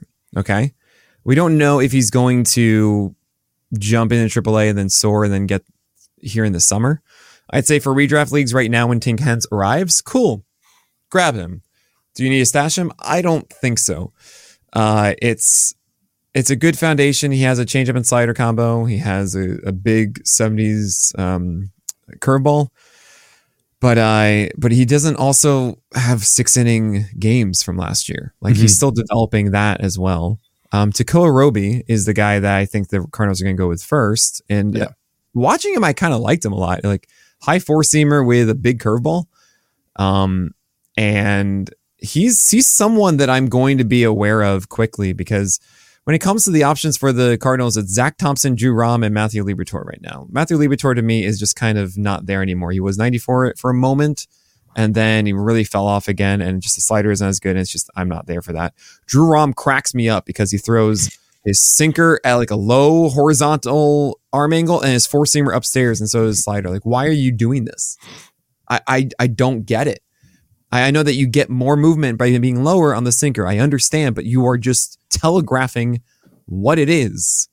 I, don't. Why would you do this? And Zack Thompson, uh, like he is so intriguing, but no, it, it's like a worse Kershaw in every way. Um, and Samulski right now is telling me, and apparently I didn't get the tweet that Paxton went to the Dodgers. It's funny. I just wrote I think uh, for someone else that they should pick up the the uh, Paxton. It's uh, it is soon to be finalized. Apparently, one year, twelve million dollar deal. It's such a Dodgers thing. Yeah, like cool. Let's just take the good high upside guy. Right, for twelve and million. The high upside guy who won't throw a full season, and we just right. But like, we'll, we'll just get value out of this. This is cool yeah. because this is going to be our guy before Walker Buehler. Like, we won't have Walker Buehler start the year. We'll have Paxton start the year. Then Paxton will get hurt, and we bring him Walker Buehler, and we're all set. That's what's going to happen. It's a it's a it's a good kind of like low under the radar move. I think some people are down on Paxton. We know that we're not. Well, um, why don't be down on Paxton? I know if he's healthy, he's generally of quality. He got fatigued and everything from too many innings. He, there'll be like ten good starts from Paxton. Everything's gonna be fine. Right, with great team context now. Um, yeah. I'm with you on the Tekoah Roby thing. Um, I I prefer him to Tink Hence right now, understanding that Tink Hence could potentially be better. Um, I think that Roby is really good. Um, and I like the pitch mix. I mean, he's got four pitches. Also, yeah. like he's a right-handed pitcher who, um, according to stuff I've read, had a twenty over a twenty-one percent K minus walk rate against lefties because mm. he has a, a changeup as his fourth pitch that was still yeah. pretty good. Yeah. Um, so I love all of that. I mean, a big curve, gyro slider, like high nineties fastball. Um, I also kind of love for him, like the rotation in front of him. Mm, so, like you're saying, like the right, the veterans in front in front of him, maybe helping yeah, like, him. And, I mean, the, yeah. the Kyle Gibson, Lance Lynn of it all is like Sonny Gray. Mm. Right. What did uh, what did Pablo Lopez say? As I hey, when did you start throwing front hip sinkers to lefties? Ever since I started being in rotation with Sonny Gray. well, that so that's I meant when I I mean that's actually a really good point. I meant I like the guys in front of him, as in I don't trust that I don't trust them really. Like I don't trust no, Kyle Gibson yeah, and Lance right. Lynn to stay through the year, and I think that provides opportunities. Yeah, yeah the, the Sonny Gray the Sonny Gray point is is good in terms of you know development. Um, interesting to note though that like neither Tekoah Roby or Tink Hence are on the 40 man. So, mm. you know, there's a better chance that you see Matthew Liberatore, Drew Rom. Zack Thompson is know, probably the one. Guys like that. Um, so that'll be a little frustrating. Right. But um, definitely, I mean, I think once once either of those guys comes up, you have to be picking them up, and right. they should definitely be on your spring awareness of like if they kill it, like they will be up very quickly. I think. Yeah. There's also Michael McGreevy, uh, because you know he doesn't really look like a, a. It could be like a Toby, and I've seen guys like this all the time in the Cardinals organization. Um, he's like low 90s heater. Um, you know, maybe sinker focused with some decent secondaries, and he might get some opportunities. Um, but uh, but yeah, like wait for him to develop a little bit more. Um, and we have some other teams to talk about. We have about like 10 or so, and then we're going to do our rankings. I know it's a little bit long on this podcast. What do you know? Um, we're going to talk about all of them after this break. One of the most talked about prospect pitchers, Mitch White, Blue Jays organization. it's Mitch White. Uh, no, who, uh, it's just one guy. Yeah, Ricky Tiedemann is going to be known as like top five. I mean, when we do these ranks before uh, later on, it's Tiedemann's going to be there. I don't know how to feel about Tiedemann. Um, last year, I remember tweeting out Ricky Tiedemann is the truth because I saw one inning of him and he was something like 99 and just was just beautiful, right? Uh, the thing is, he's really actually like 95. He doesn't have the greatest uh, shape to everything. It's like really low IVB, but it's a really good VAA, right? Because it's just lower. Um, changeup is high stuff plus stuff and, uh, and high stuff plus stuff. Yeah, that's what I said. And uh, slider is really good. So everyone's gonna like this. It, it, there's also the history of bad health. I mean, he's been hurt yeah. a lot. He got slowed down last year because of it. Um, I I worry. I mean, I talked about this with you when we went over Tiedemann in our ranks. I that I don't I don't want to stash. I really don't want to stash anyone. Honestly, that's just like how I feel about stashing pitchers in April. It's only when there isn't anything that I can grab right now that has potential to be like an SP five or someone that I'm actually getting value out of now confidently. And I think April and May is just so valuable for you to um, to get value now um, than it is like in July and August because you'll be surprised if you get value now, you actually might have that also in July and August. And Tiedemann to me is someone that just isn't going to be there. Um, it's a full rotation of five guys right now. Is it? Who's the fifth to you? Uh, it is Kikuchi. Oh, I'm so sorry. Oh, you say oh Manoah. I'm, i apologize. Yeah. Uh, it's Manoah, but they also got um, I believe Yariel uh, Rodriguez. Yeah, but I think yeah. They, Yael Rodriguez, I, everything I read is that he's a closer. Like mm-hmm. that his stuff played up much better in Japan when they moved him to the bullpen. That obviously, I guess they'll give him a chance to start, but that he is he is a reliever. Right. Um, so to me, it's like, yeah, maybe he starts. Maybe maybe Manoah breaks camp. I mean, we don't, you know, we don't know what spring's going to look like. Yeah, um, sure. You know, I I think like when you factor in the you know the 18 innings that he threw in the Arizona Fall League, you know, you're looking then at basic math, Eric 44. You're looking at like almost 60 innings for Tiedemann. So, you know, they're not going to push him aggressively. Like maybe he gets to 90 or 100 if you're being optimistic. Um, but I, I just think the reason I'm interested in him is I think that there is a that fifth rotation spot is a concern. And if they don't add anybody, I think there's a chance that Tiedemann can actually start the year yeah. in the rotation. But I think part of the reason I brought him up when we talked you know, on a podcast a couple weeks ago is because I think you'll know you'll know in spring, right? You'll know because right. if Alek Manoah looks good, Tiedemann's not going to break camp. If ya- if Yael Rodriguez looks like he's going to start, Tiedemann's not going to break camp. And then if he's not going to break camp, there's no reason for them to fast track him when he's going to yeah, be exactly. on an innings limit. So he probably, you know, they slow play him and use him in the second half of the year in the majors. If they need him at the start of the year, I think that they might put him in the rotation because you mm-hmm. know if we don't have a fifth starter and he looks good, like let's just use him and we'll figure out the rest down. And the, the thing is, we've also seen so the beginning of the year is always weird because a lot of times teams can go four man rotation out of the game. Uh, other times they'll go, you know what? We see our schedules. We get a little bit more, a few more off days. We can go bullpen game on the fifth one, and then we have four man or something like that and it could be extended like three, four weeks into the season before these call ups happen sometimes. Mm-hmm.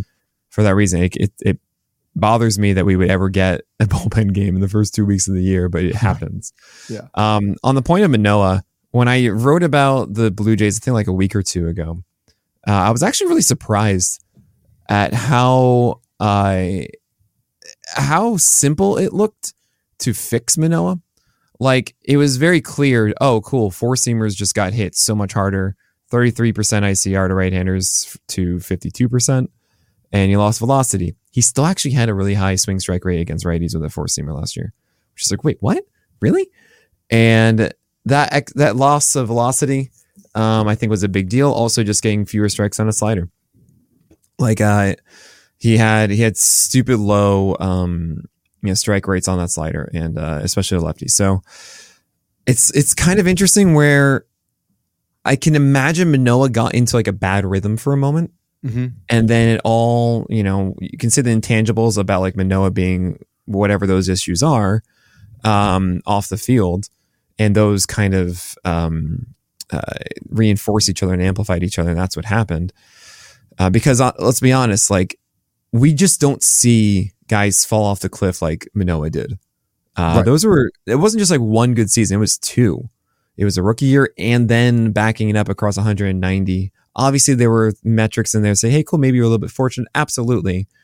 But that regression is just unheard of as a guy that was universally top 25, if not really like close to top 20 consensus starting pitchers and just nothing after on your third season. Not like, oh, age hit. Um, so, yeah, or injury hit or something. So I can see it coming back more so from Manoah than I can a lot of other guys. That said, I think you make a great point about the fragility of the entire Jays rotation. Um, even if it's not Manoah, like we see guys right. get hurt before the season starts all the time.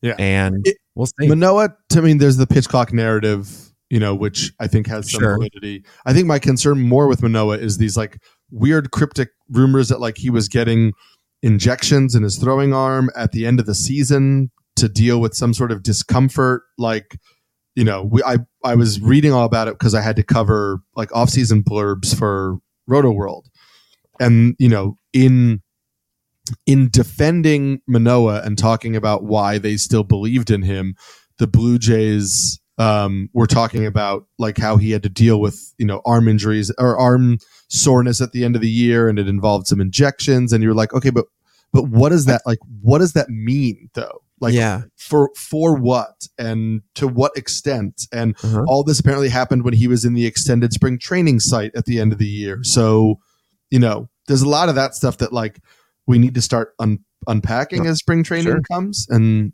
um, but we're gonna unpack more prospect talk because hey, the next prospect we we're going to talk about is one of the ones I'm most excited about. Right. So we're going to talk about Chicago Cubs. Uh, yes, Chicago Cubs. Um, Hayden Wesneski was someone that we were hoping for, and it's not really going to work out. He's kind of like on the fringe with them. Oh, I of course I know. oh, I, I am leading through. I always go through the fringe as much as I can first. I know. Okay. Javier Assad, better days yeah. are behind him. Javier Assad, I'm not a fan of. I don't really think this stuff's good enough. And Hayden Wesneski is the other option, but they might just move him as a, a reliever. They hopefully want to have him start, is what I've seen. But um, really, it's just a really good sweeper that wasn't as good last year, and then everything else was not nearly what it wanted to be. I mean, his four seamer last year had a 51% ICR and 11 inches of IVB. 11, not like 17, 18, like 11. So Cade Horton exists, but I, do you like Ben Brown more? Nah, we like uh we like Cade Horton. Cade Horton's really good, and uh, he throws 94, 95, and very good spin efficiency. I don't know the number for like IVB. It's annoying. It's double A. And if you guys are wondering why does double A matter versus triple A, every single stadium in the minor leagues has Hawkeye or TrackMan um, uh, institute is what I want to say. Installed. Thank you, installed. Nick. My brain is there. It's cool. I'm thinking myself. It's installed in all the stadiums. That means we get that Statcast data. Uh, double A, we don't. It's very inconsistent. Some mm-hmm. places mm-hmm. do, some places don't. It's a little bit not you know um, always calibrated the same way. So it's just I don't listen to it in double A and below, uh, which is unfortunate. Now Jeff Pontus put out a tweet saying that he had a 1215 spin axis, and what that means is if you look at a clock where the hour hand is at 1215 is where the spin axis is. You want to be right on 12 to be 100%. That's really good. 1215 is like, whoa, that's that's really good at spin efficiency, which generally means best for IVB. If you're really spin efficient on the four seamer, generally means you're going to get above average vertical rise. And that's cool at 94, 95. So that's nice. He has a ridiculously good slider as well. And sure, curve and changeup exists. They need to be a little bit better, but they exist. The two pitches of the fastball slider feel like Cade Horton is a relatively safe one mm-hmm. um, versus other ones. And then you look at, of course, the other starters for the Cubs. You got Jordan Wicks as their SP5 now. Um, initially we didn't know that they're going to get Shota Imanaga, which I still cannot believe the deal that the Cubs got. This is insanely good. Shota is going to just be. I'm. I'm sorry. He's going to be amazing. Get him in every fantasy draft. Let's just move on from that. um, but I Jordan Wicks, I don't really believe in. I thought I did initially at the first start. I loved from Wicks, and then watching him more, I just don't think there's enough that's good. The changeup can be very good, but it was only a 59% strike rate, and he had to lean on everything else, which just is not good enough. And as I mentioned, Javier Assad and Drew Smyly are not good enough, and Hayden Wesneski, we'll see. So it's really just then Cade Horton. And mm-hmm. uh, you're going to see Cade probably in the first two, three months of the year, um, if not sooner. Uh, so I'm a fan of that one. And then there's Caleb Kilian, who, uh, sorry, I saw him in the when he debuted and stuff, and it wasn't really that exciting. I, I apologize, but there's just not enough electricity to care about it in a um, in a 12 teamer. He doesn't have that overpowering four seamer. It's more like sinkers, and then I don't know. like it's just uh, uh, sorry the knuckle curve that he has. Yeah. Um, but uh, but yeah, it's just not what you want. And then Ben Brown is kind of interesting.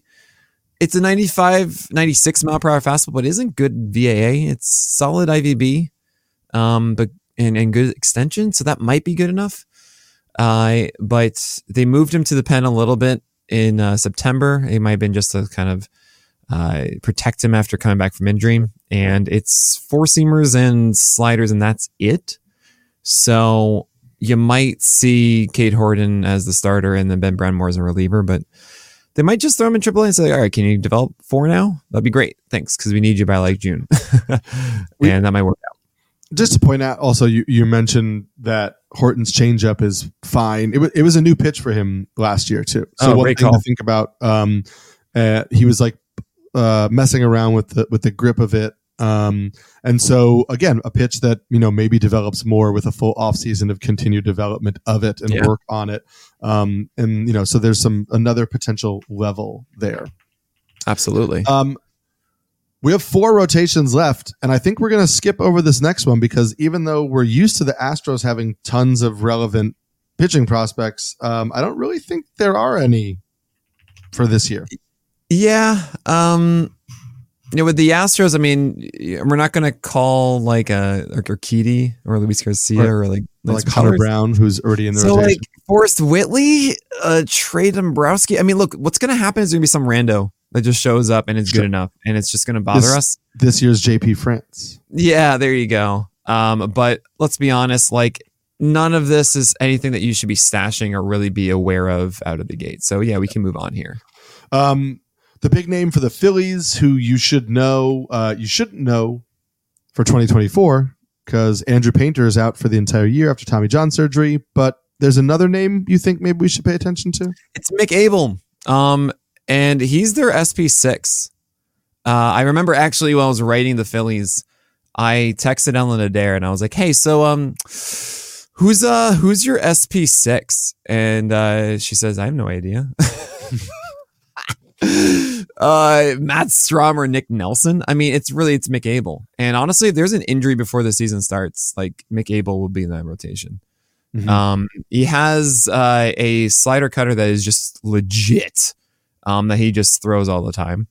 Um, and then a 93, 94 mile per hour fastball. In the spring, he was sitting at 97, 98 last year, and that's not going to stick. That was adrenaline and stuff.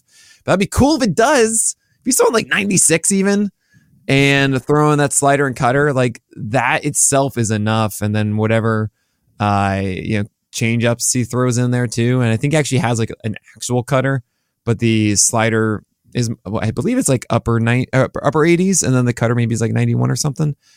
I don't know. Um he's legit.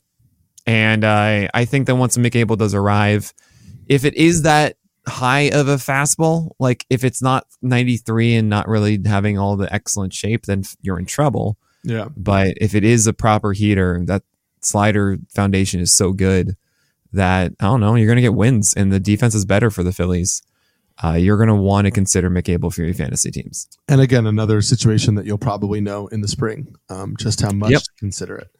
Absolutely. Uh, I, before he got injured, was super in on Jake Eder. Eater? Eder. Eater. Eater? Eater. Oh, as in like the you know, Eater is one of my favorite websites to go check like new restaurants and stuff. It's great. It's, uh, I was thinking of Purple People Eater. Eater. The Eater heat maps. Um, we're gonna get some Eater heat maps eventually when he gets to the big leagues. Uh, but he looked really good in my in Miami or in the Miami organization before getting uh, injured, and then he was uh, part of the Jake Burger trade. Mm-hmm. Um, uh, should I be back in on Jake Eater? Um, with the white the slider is super good. I don't know how good the heater is. It's throwing 92, 94 as opposed to like its really nice uh, fastball it had before Tommy John. So I imagine he's going to get more time in the majors. I actually saw him in the AFL. Was not really impressed at all. Okay. Like uh, I, I actually got a moment to sit down. It's funny. I, I watched Eric Longenhagen's video on Jake Eater, and I heard myself talk because I was hanging out with Eric as he made that nice. video. I didn't even notice it was Jake Eder. I was like, oh, is that Jake Eder? Oh my gosh. Wow. He's not looking very good. That's so bad. Um, but uh but yeah, Jake uh, Jake's interesting. I remember everyone freaking out when the, the trade happened with, with Burger. I mean, Eder for Burger, all the jokes have been made already. I'm not going to yeah, do this. Of course. But I, uh, the thing is, the White Sox, like, wh- okay, there's Garrett Crochet, who I don't really like that much, and I wrote about him inside the rotation breakdown, and we'll talk about it another time. But it just it, it's not the same pitch it used to be. Um, Touki Toussaint is just okay. They need random innings, fine. Jared Shuster's here now. I feel like I'm roasting. Um, no, uh, Chad Kuhl and Jake Woodford, that is Amish Mustang, are both minor league invites, and I wouldn't be surprised if one of them is there just as a depth piece for more uh, innings because it's like Flexen, Soroka, Erick Fedde, Michael Kopech, and Dylan Cease. And Cease is probably going to be dealt. Yeah. So, yeah. Deivi, um, Garcia's in Chicago still. Oh, I, I totally forgot about that one. I should have added it to my fringe stuff here. Deivi Garcia, maybe he's looking better all of a sudden. I've totally forgotten about him as a Yankee fan, and nope. Um, Sean Burke was the guy that last year we were saying, hey, the White Sox are going to need some help, and he's the first guy up to get opportunities, but then he got hurt he had shoulder soreness and he only had nine games in AAA. Uh, he does get good extension in IVB, but it's a low 90s velocity and bad VAA. So we're not in on that one. Changing curve are there, but like it's not something you want to consider for fantasy. So Nick Nastrini, this yeah. is the guy. This is like legitimately, I think more than the Jake Eder is the one that you're going to focus on. And he was the guy from the Dodgers because, of course, he came from the Dodgers. You know, he was good uh, in the Lance Lynn and Joe Kelly deal. And his four seamer is a low to mid 90s pitch with really good IVB and good enough VAA. Slider and change do a really good job of tunneling off of it. Um, he had a 30% trust strikeout rate in AAA. The walk rate has always been weird, but Nastrini, if he gets his opportunity, like you're going to pay attention and see how it goes. Yep. I'm not going to say that he's going to kill it. The White Sox also, I, I think Rob Silver was saying that they're projected to lose more games than the A's last year. It's which uh, is just oh boy, good old wins. Um, you likely don't really want to take a chance on Nick Nastrini, but uh, if his four seamer is destroying, then yeah, you want to pay attention to that. Uh, another name to keep an eye on because they have to keep him on the major league roster is uh, Shane Drohan, who they picked up in the Rule Five draft from the Red Sox.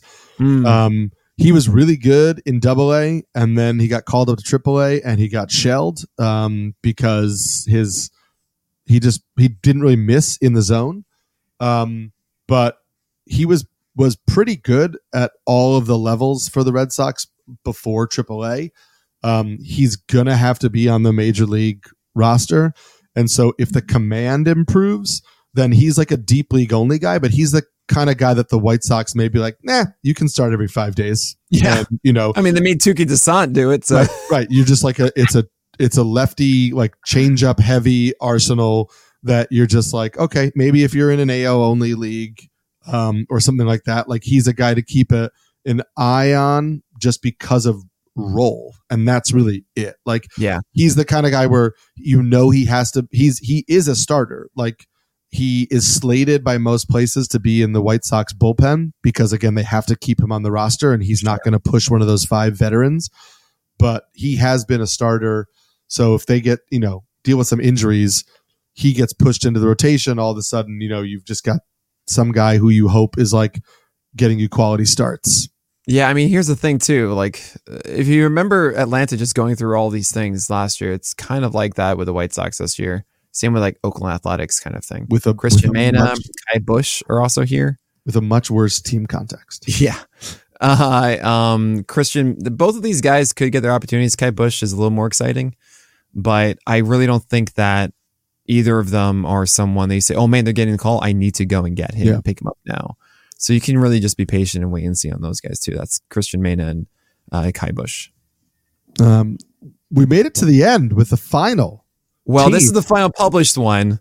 There really is like six others. I know you're going to be like, oh, Nick, are you serious? You didn't get all your rotation pieces out? I didn't. Oh right, yeah. I haven't. It's not the final. I know, but it's okay. I can breeze through this. This is easy. Easy, easy, easy. Okay. You ready? The last team I know we have written up though is the Padres. Yes, that is correct. The Mets are coming out by the time y'all are listening to this at 9 a.m. on on Tuesday. Uh, the Padres got Drew Thorpe, and that's a huge thing because I was like, you know, oh, they, they they dealt away Soto. What they get like all of the Yankee starters except the Yankees still have two guys. It's fine. Uh, Drew Thorpe is a changeup first guy, and that always makes me weirded out because again, changeups are good against left-handers as a righty, and you need to be have you need to have something that dominates righties. Um, I don't know if Thorpe has that. And uh, they were pretty much saying like he's a really good, uh, like all around guy. Um, Eric Longenhagen was talking about that, labeling that changeup like a strata changeup, which I'd love to see. Think of like Michael Walk actually now, um, that kind of changeup. Um, but uh, yeah, I just I don't really think that Thorpe has enough to quite say, okay, cool, he's getting the opportunity, let's do it. Iriarte is kind of interesting. Um, he throws mid to upper 90s. He kind of looks like Pedro. Like, I'm sure someone else mentioned this, but I just watched him. It's like, this is Pedro. uh, legit slider that can be really good, but it's a little bit inconsistent. Um, and then uh, in a changeup that is by far his best pitch. So there might be something there, just nailing down that consistency with him. Um, Adam Mazur is a little bit interesting too. He's over the top with his delivery. He's very skinny. And it's one of those cases like Triston McKenzie where I think like, cool, you get filled out more, then maybe you get more uh, consistency with your mechanics and everything to actually, uh, you know, have that walk rate stay really low, but then also be able to spot your pitches enough to get more whiffs than you currently do. Um, be aware of this team because they have just, I don't know, they're really trying to figure out who their four and five is right now. Um, it's not Adrian Morejón. I don't think so. I think they're just going to leave him in the minors. So when he gets a call as a starter, maybe by like June, July, I'd be interested to see if the four seamer is really killing it. Um, I don't think he's going to have a job out of the camp because he just hasn't been healthy enough, and he just wants to see his stability. And Jay Groome didn't develop like No, people thought yeah. that he Mm-mm. would.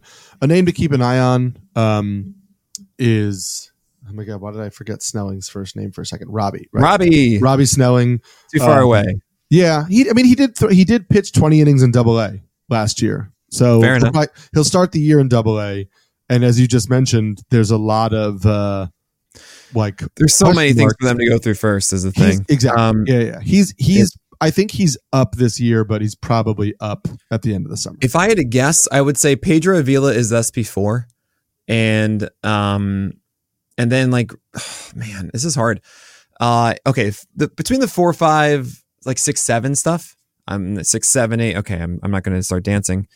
Um, it's a mix of like Avila, Randy Vasquez, Jhony Brito, and Matt Waldron. And Glenn uh, Glenn Otto. No, stop this. Good slider, and that's it.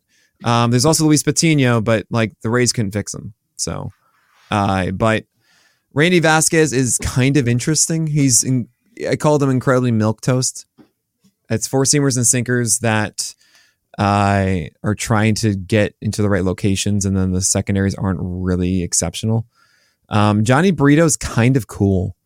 Uh, his sinker does a really good job getting inside to right-handers and he does save the two seamer, even though it's not a good pitch. But if you save it just as a upstairs, way out of the zone, two strikes, then that's okay.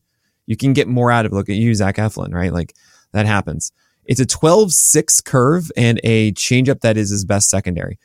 And I kind of think of um, Brayan Bello a little bit just because sinker change being both good um, can lean to more things. I think there's more sink and more, just more aggression that's really good with uh, Bello's sinker But um, changeup's great with Brito. The 12-6 curve is not good enough, and there's nothing that goes into lefties, and that's the biggest problem with Brito. So I think that if Brito is going to be actually an interesting thing, he needs to find a cutter. He needs to find some slide or something else to really nullify lefties better. Um, and Matt Waldron actually is, I know he's a knuckleballer. I say don't trust a knuckleballer, but it was only a quarter of the pitches he threw. And he has a sinker that works against righties and a decent sweeper with a cutter that gets strikes. So like it's okay. They're probably going to give him a chance. Um, that's my guess for that rotation. But Iriarte is the one that throws really hard, and he's the cool one. So Thorpe and Iriarte are the ones that you're going to see more attention for.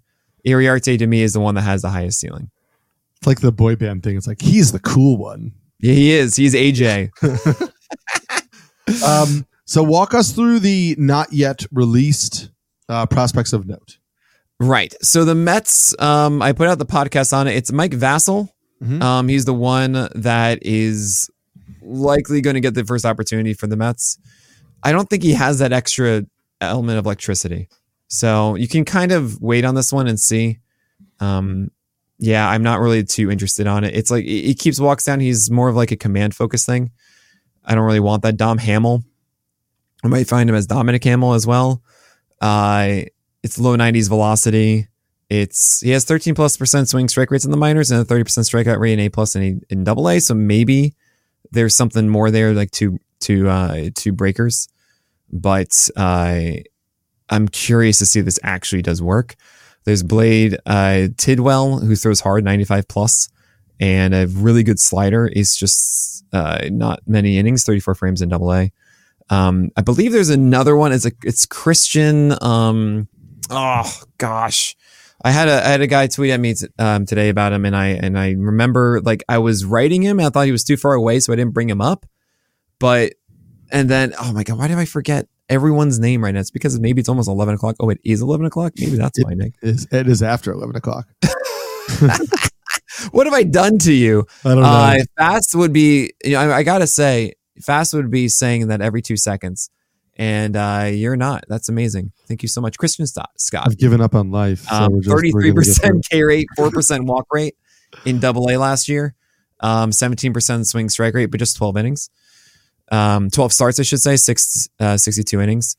Command is apparently terrible, but uh, control is not. I mean, I don't know. We'll see. Uh, maybe he just explodes up in up, up the ranks, and uh, Christian Scott becomes something big.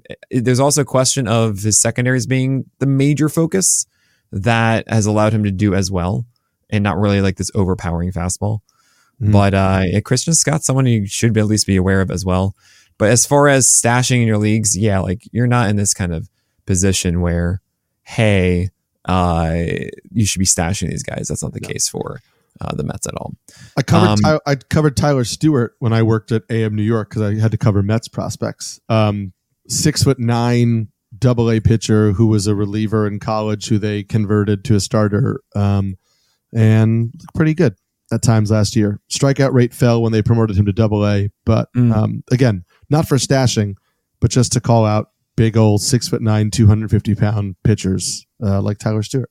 Gotcha. Uh, and by the way, I wrote about Shane Drohan. I wrote him for the Red Sox though, and totally forgot yeah. the Rule Five. So yeah. there you go. Um, yeah. Oh man, now I remember Shane Drohan. Shane Drohan has a really cool changeup. It's like a really good one. Um, and yeah, he's kind of built like a. Uh, yeah, you're going to see Shane Drohan with the White Sox this year. I see it totally. I'm even thinking of like him now and be like, oh yeah, cool, really good lefty changeup. Like that's good against righties. Throw him in there. It's fine. Um, everyone else for the Red Sox though, like Angel Bastardo and uh, Bryan Mata and Wilkman Gonzalez. Mm-hmm. Um, he had okay, Wilk, Wilkman Gonzalez, 35% strikeout rate in Double A with a 14% overall swing strike rate, but 15% walk rate. he doesn't have a big secondary uh, secondary pitch for strikes. So it's like a mid 90s uh, fastball at the top of the zone. So that's cool. Like he has this low arm angle. I love that. Uh, Mata is a sinker baller, and I don't really care. And Bastardo doesn't have an overpowering heater, and he has a changeup, but it's from the right side. So we're going to move past that. Uh, anything else about your boys from Beantown? No. Um, Mata is obviously the question mark. Um, you know, coming off the injury, coming back you know, coming into the AFL, all that sort of stuff. Um, I think that I know you don't like the sinker baller aspect of it, um, but he would be the one like he was a former top prospect for them.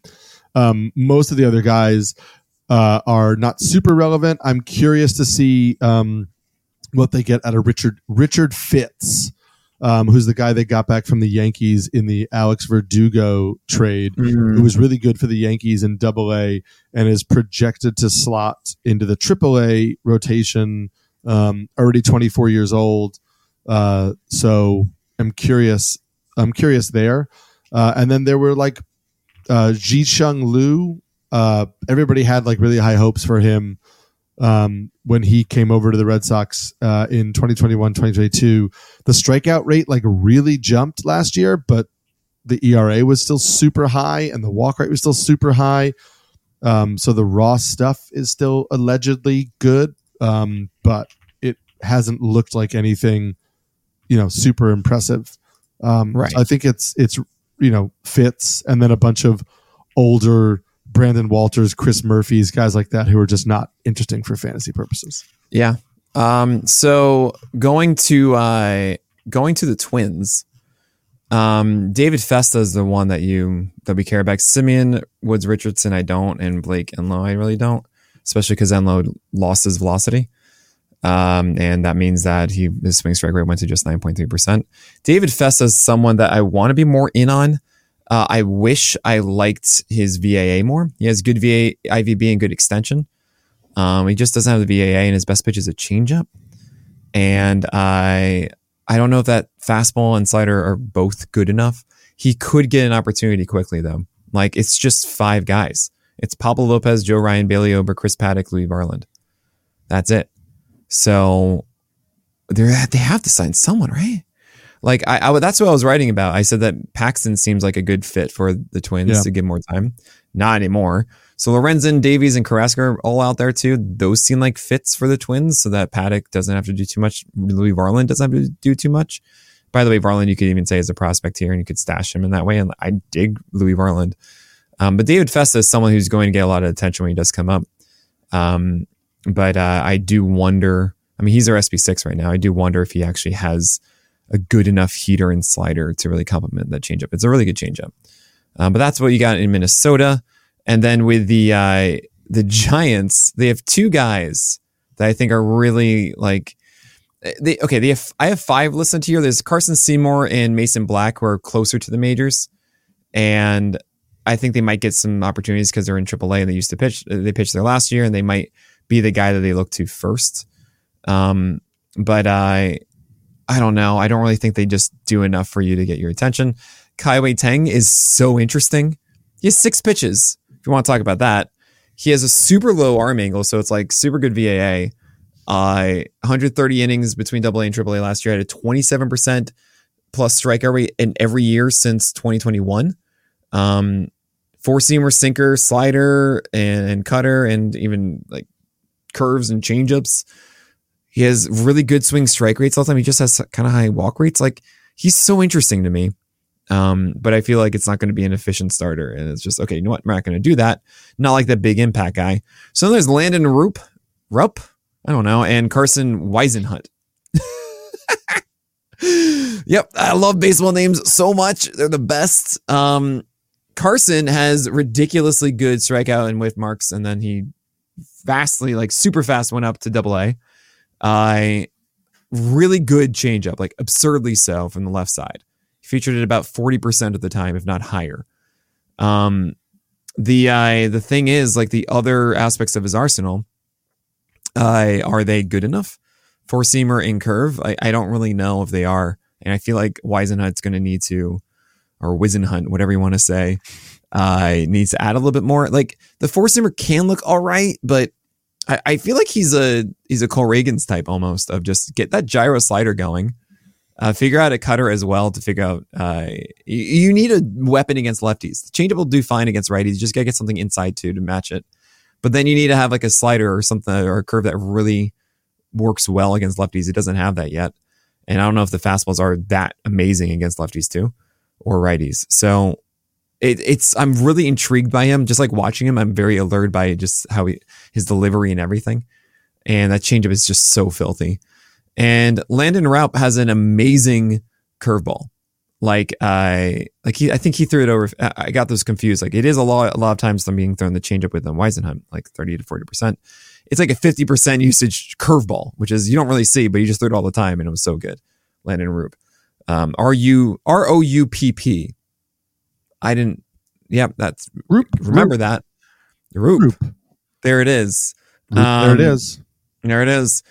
Uh, uh, it's a, an amazing curveball. It's just how are the other offerings? Like sinker, eh, and uh, it's like mid nineties, low to mid nineties, and slider and changeup. I guess are there, but uh, I want him to be really good. I feel like he's more well rounded, but I don't know how those other pitches are. So it's just really this curveball right now, and I don't think we're going to see him a ton this year. So th- that that's the Giants.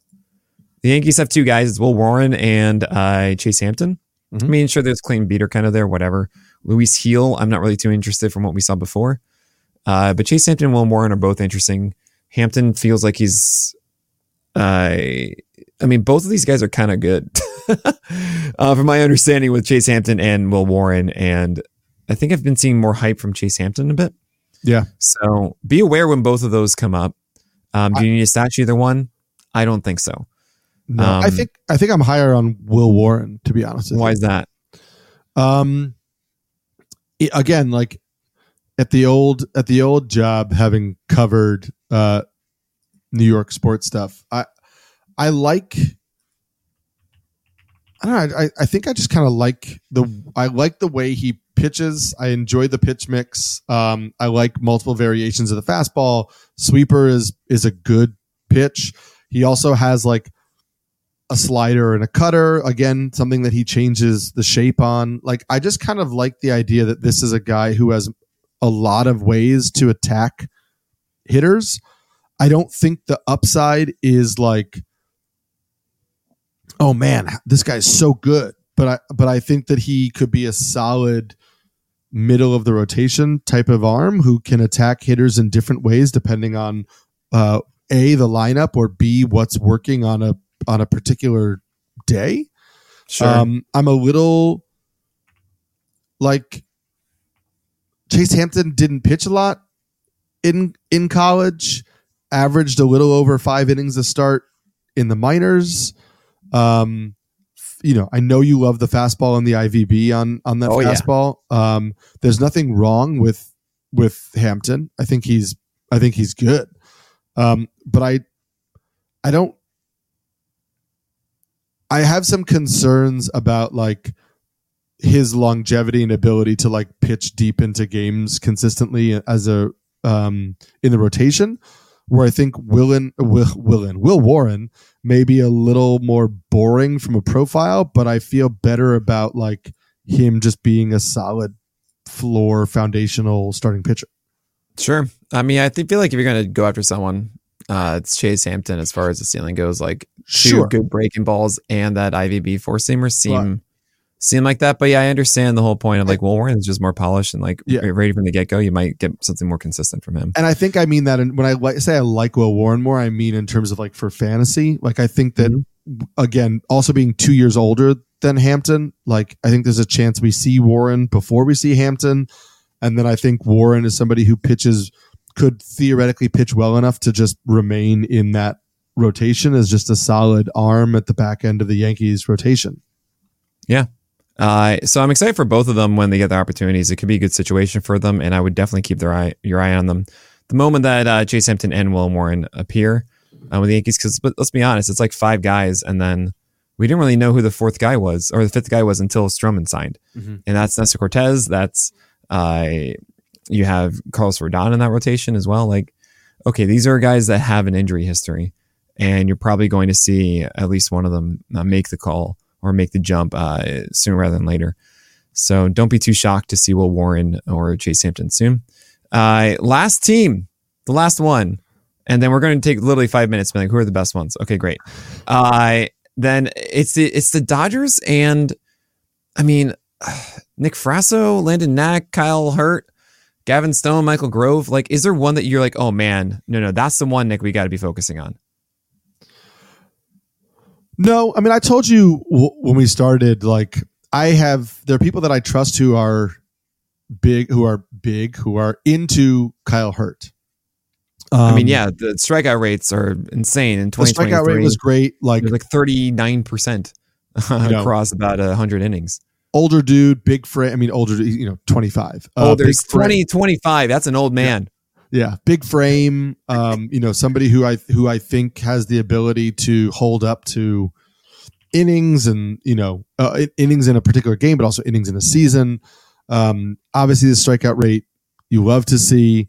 Um, I was reading a lot after I was put onto him about the way that the Dodgers have kind of um, like altered his development by having him attack hitters with like different uh, different sequencing and so mm-hmm. i just like the idea that he's continuing to kind of shift and develop his approach while clearly missing bats at a ridiculously high rate um, we trust the Dodgers for the most part to develop young pitching. So if they have a very clear way that they want him attacking hitters and he's doing that and he's succeeding doing that, um, you know, I, I, I like everything we've seen so far. So I think of the guys that you just mentioned, um, I'm going to trust the expertise that put me onto um, Kyle Hurt and just there are a couple guys like it it is a little bit of a, a, visual medium sometimes, and especially with pitching, there are guys that you see the way they pitch, you see their stature on the mound, you see the way they attack hitters, and there's something about that that you can't like quantify with a stat, but you're just like that. I like his approach on the mound. I like the way he looks on the mound. Um, you add that to the results, and I'm more interested in him than the other guys you mentioned. Well, all right. So, um, here's the thing: uh, we're running out of time, obviously. So out of the ones we've mentioned, I mean, are there like it's hard for me. I'm looking at a list that I've kind of gone through here of of the prospects that like okay, these these are the ones that we're really going to be focusing on. I think uh, when they come up, and that these guys like oh man, the ones that I'm circling as like potential game changers if we hear that they break camp with the team or something, right? Uh, now I'm going to throw away Prelander Berroa, even though like I want to dream and everything who cares? Um, I'm going through this and I'm seeing like there's Skenes, mm-hmm. there's Max Meyer, there's Jared Jones. These are from the beginning. There's Jackson Jobe, Ty Madden, William Flores, Wilmer Flores, Roy, Royber Salinas, Joey Cantillo, Hurston Waldrop, AJ Smith Shawver, Chayce McDermott, Cade Povich, Jake Misiorowski, Robert Gasser, DJ Herz, Prelander Berroa, uh, Cade Horton, Tekoah Roby, Tink Hence, Ricky Tiedemann, Mick Abel, Nick Nastrini, Cade Horton, David Festa, Mike Vasil, Will Warren, Chase Hampton. Um, is there anyone on that that I missed that we feel like is significant? You said Misiorowski, right? Absolutely right. did. So who cares? Uh, he was the only. we'll say it again. No, he was the only one I, I didn't hear initially. No, I think that covers. I think that covers all the guys who are going to be relevant. Um, and I have a pretty I made a distinction of like six that I'm like, I think these are dudes, and then other yeah. guys who it's like maybe they'll be up, maybe they won't be up, uh, and maybe they'll be fine when they're up, etc. Right. All right. So what do you got? Uh, Jobe and Skenes Um, yep. Are the top two for me. I might even put Jobe one, but whatever. Um, Cade Horton. Yep. Um, AJ Smith Shawver. Yep. Uh, Ricky Tiedemann on the possibility that he can break camp. Mm-hmm. Um, I guess we'll, we'll call it seven, and the final two will be Jacob Misiorowski and Max Meyer. As so you don't have Waldrop there. I don't have Waldrop there because I think if we are talking about like, I think Smith Shawver gets the first crack. Mm-hmm. We already talked about Huascar Ynoa getting a crack as well. So I think it might be a few months before we see Waldrop um, or you know, month and a half or whatever. So I I don't have him in this group of like guys who are either so good that the second they get called up, you're like, I right. gotta have this guy, or guys who are more than likely going to be difference makers with the chance of breaking camp. Yeah. So this is really fun because, as you guys know, I'm not like a dynasty prospect guy. Like I just don't do this game. This is the first time I'm really playing it in a way, and I'm sure there are many inside the field of it that are just smarter than us and are like, guys, these are the ones that are right. SP, you know, whatever. However, we're going to play this game and it's great. So I'm, I'm with you. Ricky Tiedemann, if he gets a start, go and get him and have fun. Okay. To me, he's still the number one. Um, just because, as you mentioned, it's possible Alek Manoah doesn't get it. Um, Skenes is going to be too long. Max Meyer, I'm not interested in enough. Jared Jones um, is an interesting one. Um, and I and I just think that the Pirates are just not going to rush it. He's on my next tier of yeah. I, would be interested. Right. Um, Jackson Jobe and Ty Madden, absolutely, but also they're not going to get it. So like I'm not stashing them. Right. So we move on. Uh, Wilmer Flores, same thing. I just don't care. Royber Salinas is super interesting. Again, not going to be it, be there. Uh, Joey Cantillo, too volatile for me. Hurston Waldrop is someone I am circling because even though it's AJ Smith Shawver, he's still just 21. And if Waldrop just looks so good in the spring or so, I can see a scenario where someone's hurt and they just go, whatever, let's just do Waldrop. Um, like sure. they did with Jared Shuster last year, right? Or Dylan Dodd. We didn't even know which one it was. And it's gonna be, oh no, this is I can't even see this happening right now. Atlanta does this and they go, Oh, it's just like it was Shuster last year. I'm like, no, we know more things now. Don't just do it because it's the same team. Okay. Um, so I would put Hurston Waldrop there as, as an option between Chayce McDermott and Cade Povich, I would circle Chayce McDermott. I mean, it seems like he's the SP6 right now. And that's kind of cool um, in a good situation. Jacob Misiorowski, if he wins it 100%, oh my gosh, that is like everyone stop what you're doing and get Misiorowski.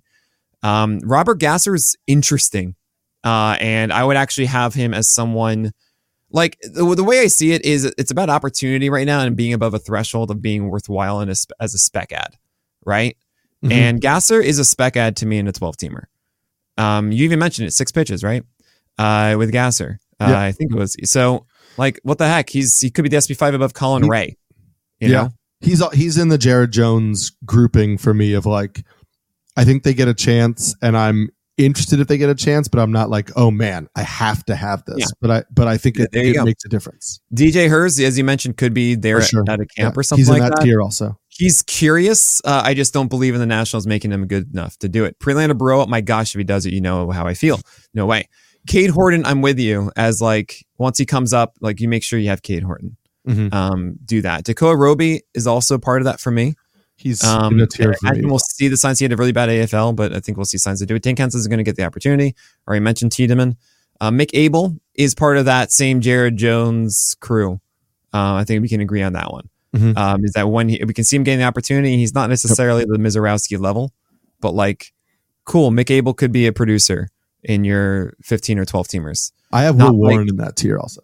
Yeah, Will Warren and Chase. I haven't gotten to them on this list, but right. Uh, Will Warren and Chase Hampton both are the same thing for me. Um, Drew Thorpe, and I don't really want to put there, but mm-hmm. not actually. I'll, I'll take that back because if Drew Thorpe comes up and it's the spring where home runs are prevented in Petco and also an amazing defense, all right, I'll take a chance with that. You know, I don't think he will. I think they have all these other things to go through first, but sure. David Festa is one I can't decide on. And David Festa is like between the like just go and do this thing and the Jared Jones, right? Uh like Jackson Jobe and Ty Madden is like stop what you're doing, you get them, but they're not going to mm-hmm. get it. Uh David Festa, I just have too many concerns about like what is is there more than the changeup or not? Um but uh, yeah, I feel like if David Festa's coming, like, all right, fine, guys, just go and get David Festa. It's a winning ball club. It should be with the Twins, and uh, that should be pretty good. Um, and that is all of them. Mac Vassell, eh, whatever. That's it. We did it. We finally went through all of them. It's annoying because like there isn't like, oh my gosh, it's Bobby Miller who's going to get the chance. Right. You know, it's annoying. Yeah, and, and, there will be guys that emerge that we thought oh, wouldn't, wouldn't, emerge and whatever. Um, but even, hopefully, yeah. the idea of, of going through it this way at least kind of lets you know, sort through the you know the stuff that's not as relevant on the redraft radar and find some names that you should keep an eye on um, or keep you know if you're in a league that involves you to like make a watch list these are great guys to put on that watch list see what they're doing the beginning of the year um, and keep track of their stats and i want to make very clear guys um, when it comes to the dodgers we went really quickly through them they have a full rotation. I mean, uh, it's James Paxton in there now, replacing you could say Walker Buehler if that's not going to happen. But Emmet Sheehan's going to be in there. Ryan Yarbrough is already there as just a backup. Uh, they have uh, hopefully uh, one of Dustin May or Gonsolin at some point, but then really it's Grove or it's uh, Stone before any of those other guys of like Hal Hurt and Knack and Frasso. You didn't even mention Bobby Miller, who's in there. well, no, Bobby Miller's starting the rotation is what I right. Mean. Yeah. Oh, yeah, yeah, yeah. Yes. Yeah, yeah. So you're talking about uh, he is part of that full rotation. Oh yeah, Yamamoto, Glasnow, yeah. Miller are one, two, three right now. Paxton's going to be that four in the beginning, and probably Emmet Sheehan, and then I think Walker Buehler. They were saying that they might delay him um, to start the year, uh, which is kind of interesting. Um, and annoying as anything. Um, so that's why we're not really putting any of the Dodgers guys in that yeah. tier. But then, then again, yeah, when Kyle Hurt comes up, and that's going to be interesting. So River Ryan is also someone there. Uh, Maddox Bruns. I mean, there, there's going to be someone from the Dodgers that's going to be interesting, and we're going to have to follow all of that. All right, get out of here. We just had a two yes. hour plus long podcast. Two I don't think hour. I ever did that with Fast, but we got to do it once and then that's it. We're done. we know what it feels like, and now we're, we don't need to do it. We don't yeah, no. do it again. Um, your one reference for all prospects, guys. You just yeah. listen to the last 15 minutes. That's all you need to do. just keep it on file. Listen to it and break it up like you did when you watched The Irishman on Netflix or something like that. Never watched it because uh, I was like, no, nah, I'm not going to do this to you. It's so. too long. Yeah. Yeah. Uh, Sorry, guys. Speed up. Two times speed. I am Eric Samulski, the Pelican. I'm Nick Pollack, the Lion. And I'm going to go sleep for ages. And we'll see you next week on the corner.